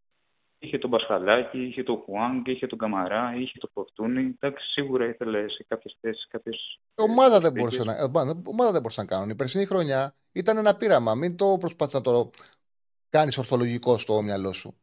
Είναι ότι φτιάξανε τρεις διαφορετικές ομάδες. Θέλω να πω περισσότερο. Ε, είναι στο ότι αντικειμενικά δεν γίνεται να φέρεις Ιούλιο μήνα ε, παίκτες από το πάνω ράφι. Είναι, δεν γίνεται, ειδικά όταν δεν έχεις περάσει και Ευρώπη με σιγουριά. Ιούλιο γίνεται. Για καμιά... Τι, τι εννοείς, ότι πρέπει να περιμένεις τελευταία μέρα; Όχι, δεν είναι ότι πρέπει να περιμένεις τελευταία μέρα, αλλά πριν ε, μην έχοντας ο Ολυμπιακό καλά-καλά περάσει ε, σε ομίλους Ευρωπαϊκής Διοργάνωσης, αντικειμενικά για πιο μεγάλο παίχτη να είναι δέλεα. Εντάξει, έχει, έχει φέρει ο Ολυμπιακό και όλε οι ελληνικέ ομάδε έχουν φέρει και σε σωστή ημερομηνία καλού παίκτε. Δεν χρειάζεται να πα τελευταία στιγμή. Πολλέ φορέ αυτό συμβαίνει γιατί οι παίκτε που μένουν τελευταία στιγμή πέφτει η τιμή του. Όμω ξέρει τι γίνεται. Είναι άλλο πράγμα να έχει φτιάξει μια ομάδα, ένα σύνολο και να περιμένει να λε, μου λείπει αριστερό εξτρέμ. Και να πει: OK, τον αριστερό εξτρέμ θα το πάρω 31 Αυγούστου, δεν τρέχει τίποτα. Αλλά να έχει βάσει σαν ομάδα, δηλαδή τώρα η ΑΕΚ για παράδειγμα, θέλει center back. Θα τον πάρεις στο τέλος. Έχει φτιάξει την ομάδα της. Ξέρει τι θέλει. Mm. Ο Ολυμπιακός το έκανε αυτό για χρόνια. Το πρόβλημα του Ολυμπιακού ήταν ότι άνοιξε πολύ με τις περσινές επιλογές και, ήθελε, και χρειάζονταν φέτος περισσότερους παίκτες. Είναι, νομίζω ότι, με, ότι ο στόχος τους είναι να φτιάξουν μια ομάδα και να ξαναπάνε στο μοντέλο που είχαν με τον Μαρτίνς, που με συγκεκριμένες κινήσεις είχαν καταφέρει και ε, πέρανε τίτλους στην Ελλάδα και κάνανε εκπληκτικές πορείες στην Ευρώπη. Γιατί το πέτυχε αυτό ο Ολυμπιακός. Θεωρώ ότι άργησε να κάνεις τις μεταγραφές του. Όχι, πιστεύω ότι η φετινή χρονιά δυσκόλεψε λόγω της περσινής. Γιατί ο Ολυμπιακός ε, άνοιξε και είχε αρκετά προβλήματα να λύσει. Αυτό ήταν το θέμα του Ολυμπιακού. Ότι ήταν μια κακιά χρονιά η περσινή, δεν υπήρχε συνδυασμός και όταν δεν υπάρχει συνδυασμός πρέπει να ξαναξεκινήσει από την αρχή. Γι' αυτό το λόγο στο δικό μου το μυαλό το 23 του Ολυμπιακού το γυρνά, δηλαδή ουσιαστικά πάει με την ίδια λογική που και το 18. Όταν πήγε ο Μαρτίνς και προσπάθησε να χτίσει κάτι mm. καινούριο. Και την πρώτη χρονιά δεν πήρε τίποτα, όμως έφτιαξε τη βάση για να, κάνει ό,τι, για να πετύχει ό,τι πέτυχε τα επόμενα τέσσερα χρόνια. Γιατί αυτό συνέβη. Μια χρονιά έφτιαξε ομάδα και μετά κατέκτησε τους τίτλους και τις ευρωπαϊκές πορείες. Νομίζω ότι ε, το ρεαλιστικό σενάριο για μένα για τον Ολυμπιακό αυτό είναι. Χωρίς να σημαίνει ότι στο ποδόσφαιρο δεν μπορεί να κερδίσει το χρόνο. Το έγραψα και στο κείμενο που έδωσα mm. με τους Betarades, έδωσα το παράδειγμα της ΑΕΚ. Ότι ο Αλμέιδα πέρσι δεν, του, ε, δεν απέτυχε κανένας πρωτάθλημα και τίτλους. Κατάφερε όμως πάρα πολύ γρήγορα και βρήκε ένα πλάνο το οποίο στην Ελλάδα μπορούσε να κυριαρχήσει. Δεν είναι όμως ο κανόνας, είναι η εξαίρεση αυτό που κάνει ο Αλμέιδα. Δεν σημαίνει όμως mm. ότι δεν γίνεται. Εγώ νομίζω ότι γενικά τη φάση έτσι νομίζω ότι αυτό που κάνει ο Μαρτίνεθ είναι ένα ξεσκαρτάρισμα στο υπάρχον ρόστερ. Mm. Όπως υπήρχε. Και γι' αυτό και κινήθηκε και γρήγορα και για κάποιες συγκεκριμένες θέσεις. Π.χ. η Μπόρα, Κίνη και ούτω καθεξής. Και νομίζω έτσι καταλάβαμε δηλαδή ότι ίσως κρίθηκε ότι και με το ρόστερ που υπήρχε μέχρι εκείνη την περίοδο, σε αυτές τις όποιες προσθήκες έγιναν, ότι μπορούσε ο Ολυμπιακός να περάσει γενικά. Και να πω την αλήθεια, και εμένα αυτή ήταν η άποψή μου. Απλά ε, επειδή υπήρχε μια γκρίνια ιδιαίτερη και στα προηγούμενα μάτς, εγώ νομίζω γενικά ότι θέλει υπομονή έτσι, να έρθουν, να τελειώσουν τέλος πάντων και οι μεταγραφές, να ενσωματωθούν οι παίκτες που θα έρθουν, να δέσουν, να μάθουν σιγά σιγά και το ποδόσφαιρο που θέλει να παίξει ο προπονητής. Δηλαδή θεωρώ ότι έχει χρόνο ακόμα ο Ολυμπιακός. Ε, βέβαια, βέβαια, βέβαια. Και υπομονή χρειάζεται και χρόνος. Ναι, και ότι γενικά αυτός ο χρόνος, ο πρώτος του Μαρτίνο θα είναι σε κάποια πράγματα στο να μάθει σε κάποια πράγματα όπως είναι το πρωτάθλημα, την ομάδα του και ούτω καθεξής. Αυτό γενικώς. Ευχαριστώ πάρα πολύ, φίλε μου. Να είσαι καλά. Εγώ. Να είσαι καλά. Είναι πάρα πολύ νωρίς για να κάνουμε πρόβλεψη για πρωταθλητή. Δεν υπάρχει κανένας λόγος. Καναδάς, Γαλλία 95-65. Ε, κέρδισε ο Καναδάς 30 πόντους στη Γαλλία. Κέρδισε 30 πόντους στη Γαλλία. Σκόρπισε.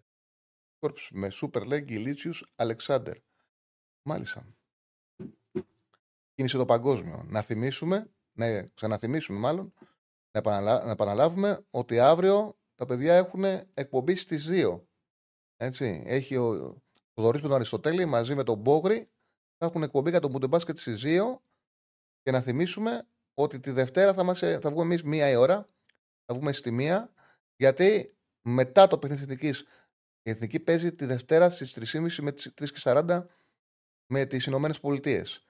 Μετά την εθνική πάλι θα έχουν τα παιδιά ε, εκπομπή μαζί με τον Μπόγρη με το τέλος του παιχνιδιού. Οπότε τη δικιά μας εκπομπή θα την κάνουμε ε, μία η ώρα. Πάμε στον επόμενο. Χαίρετε. Να τα ξανακούτε.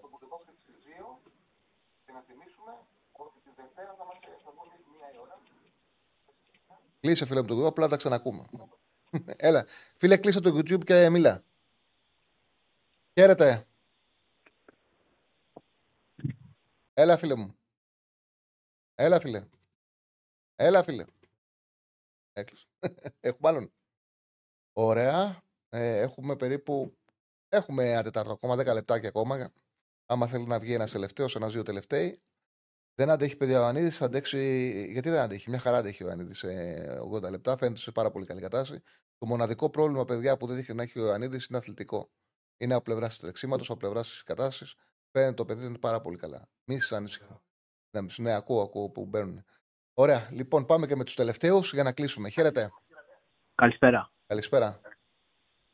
Ε, Γιάννης, ονομάζομαι, ξαναπήρα πιο πριν. Θα ήθελα να ρωτήσω πώς βλέπεις, ε, τι θέση πιστεύεις ότι μπορεί να τερματίσει η Ελλάδα φέτος στο ranking της UEFA με τέσσερις ομάδες πιθανότητα στου ομίλους;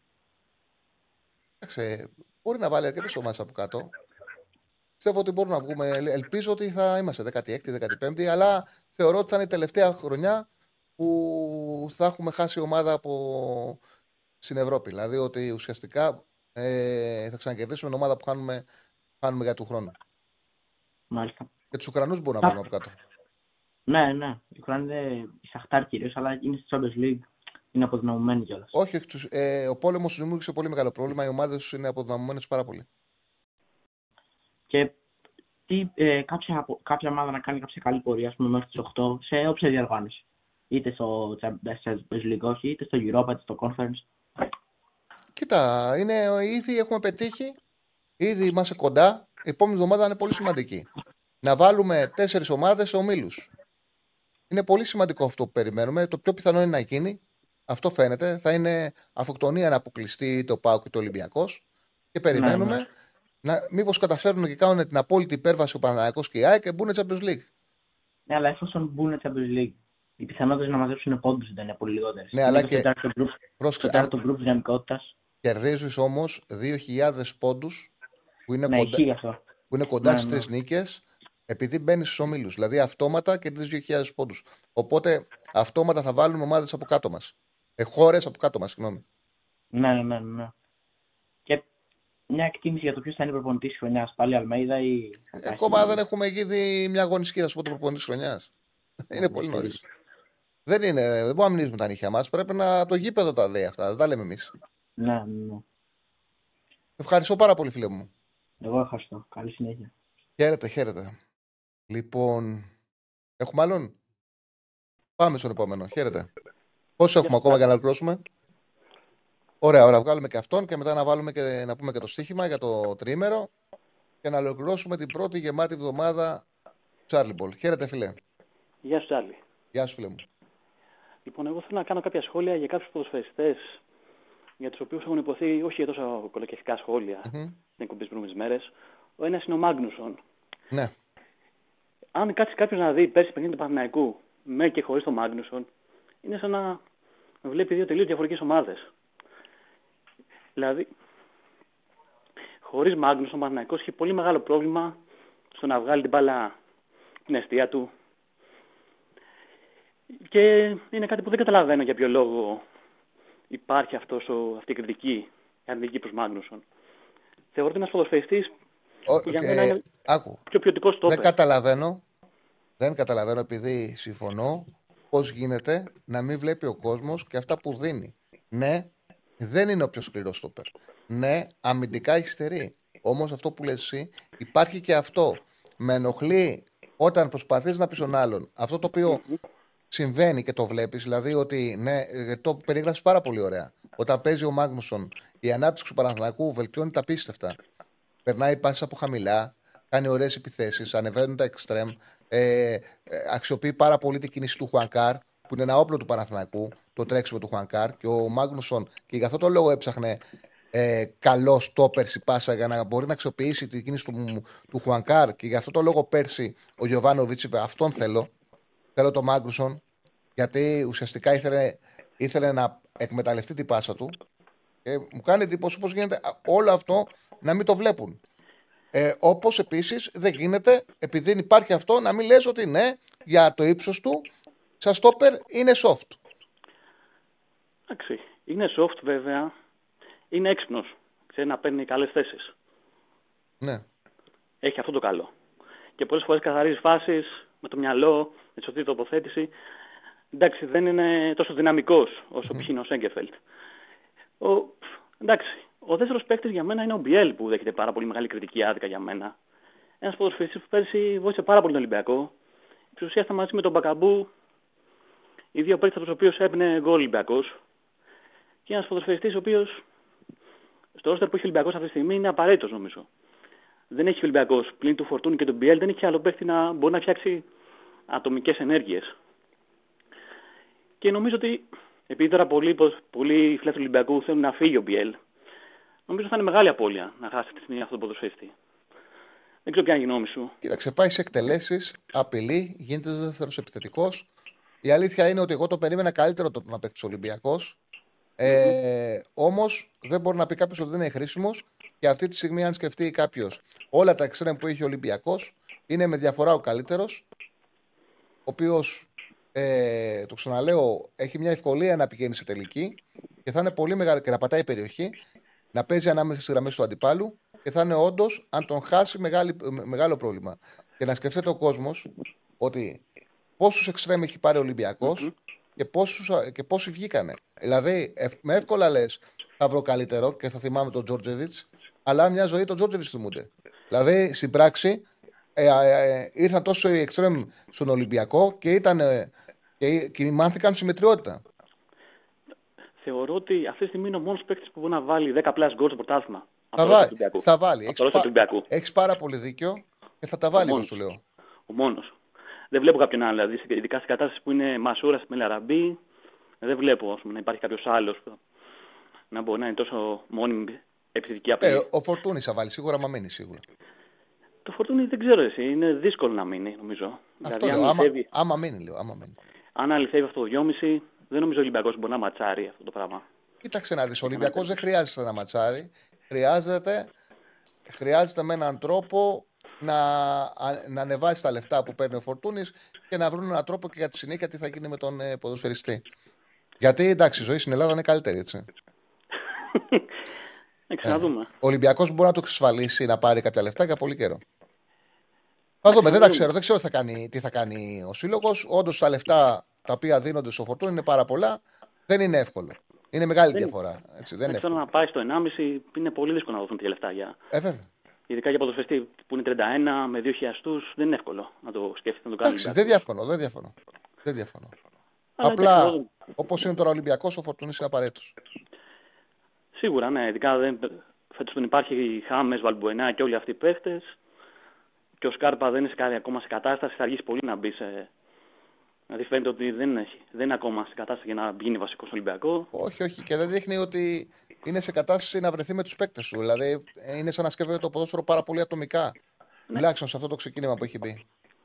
Καλά, για και στα δύο παιχνίδια πήγε απλά να βάλει γκολ μόνος του. Ναι.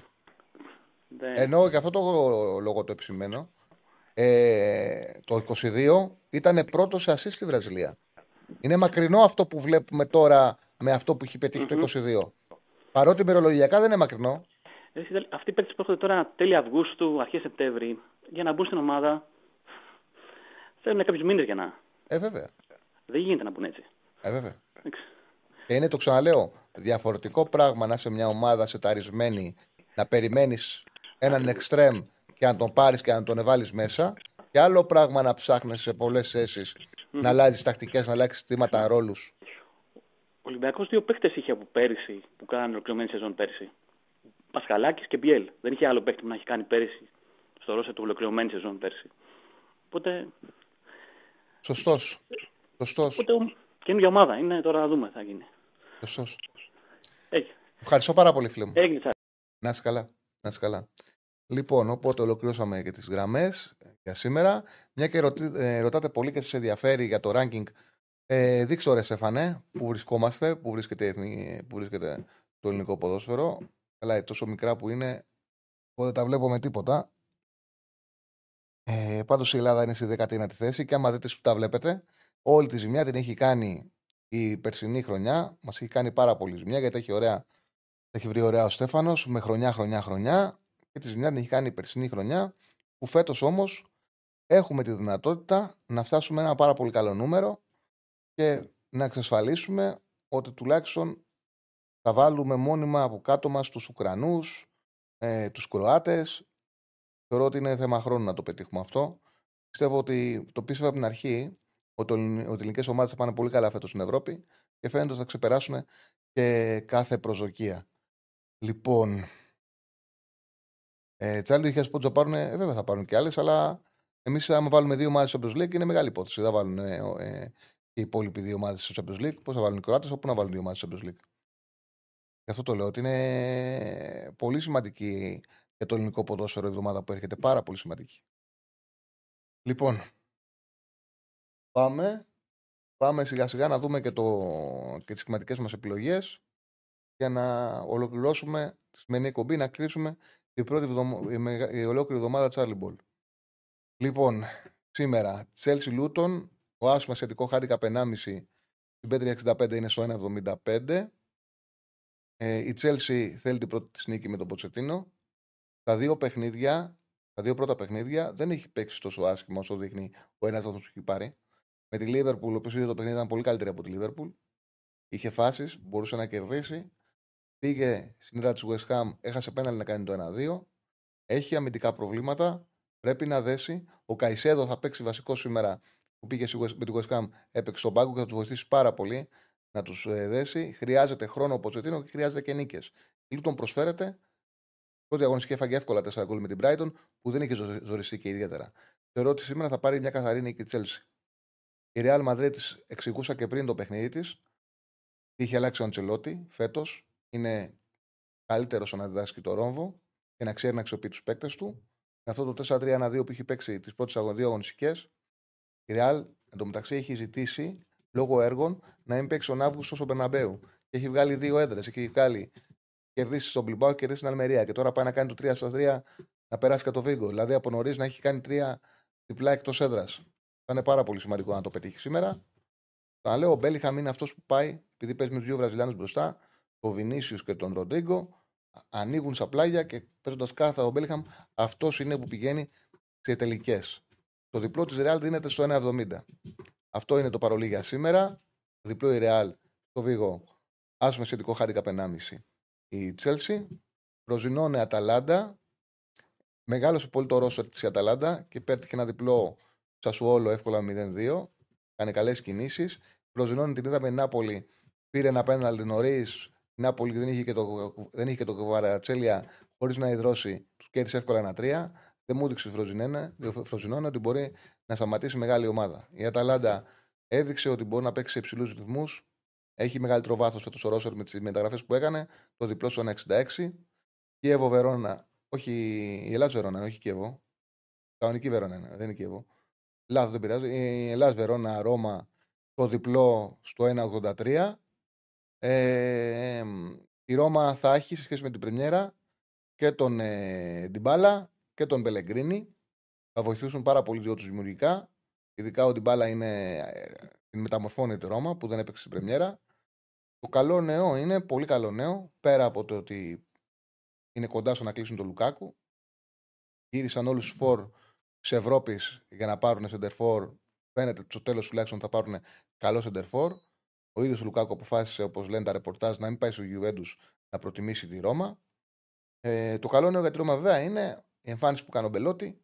Πέταγε στην Πρεμιέρα, έβαλε δύο γκολ, τρία έβαλε. Το ένα κυρώθηκε οριακά, έβαλε άλλα δύο, έδειξε ελαφρύς, έκανε σπαγκάτα, κατέβαζε τις μπάλες, έβαλε ένα γκολ με κεφαλιά, κατέβαζε τις μπάλες και σούταρε. Έδειξε ο Μπελότη σε πολύ καλή κατάσταση.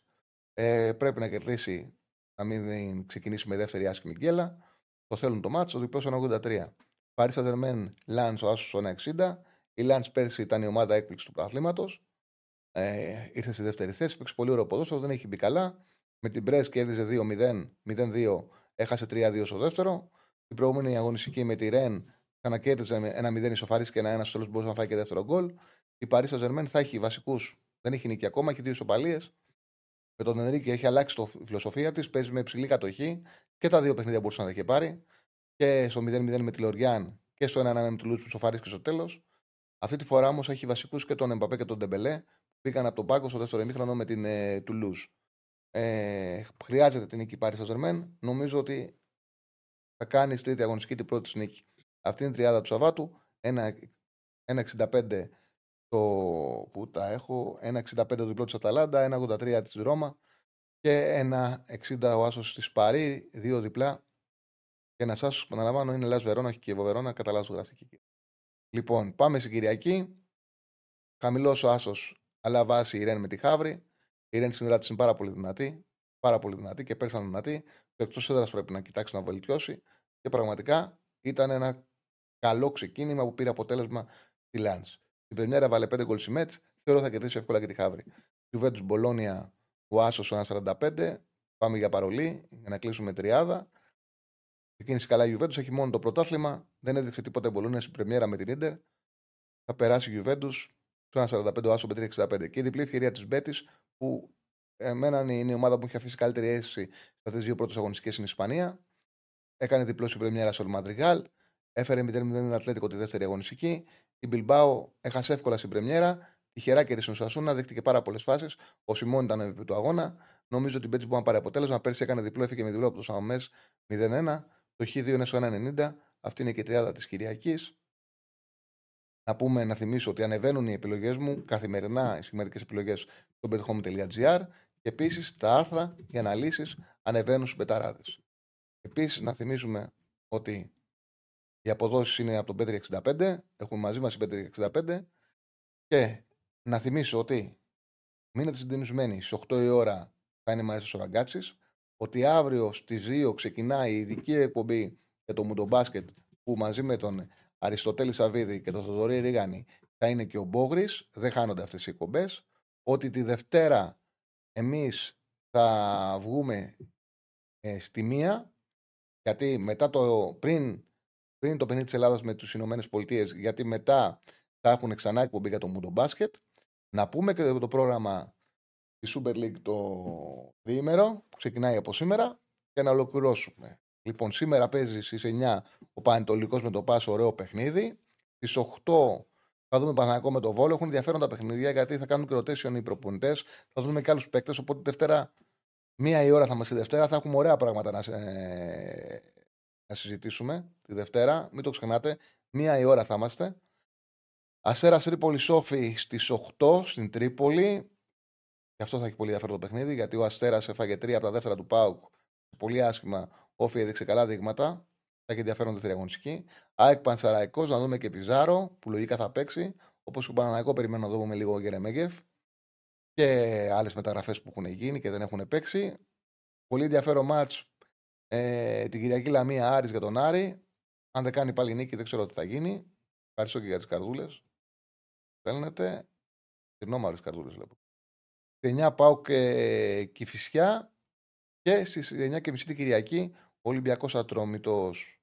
Λοιπόν, αυτή ήταν η πρώτη γεμάτη εβδομάδα Charlie Ball. Θα σας περιμένουμε τη Δευτέρα να είστε συντονισμένοι στο κανάλι των Πεταράδων το πρόγραμμα είναι γεμάτο, σας περιμένουν εκπλήξεις. Καλό Σαββατοκύριακο.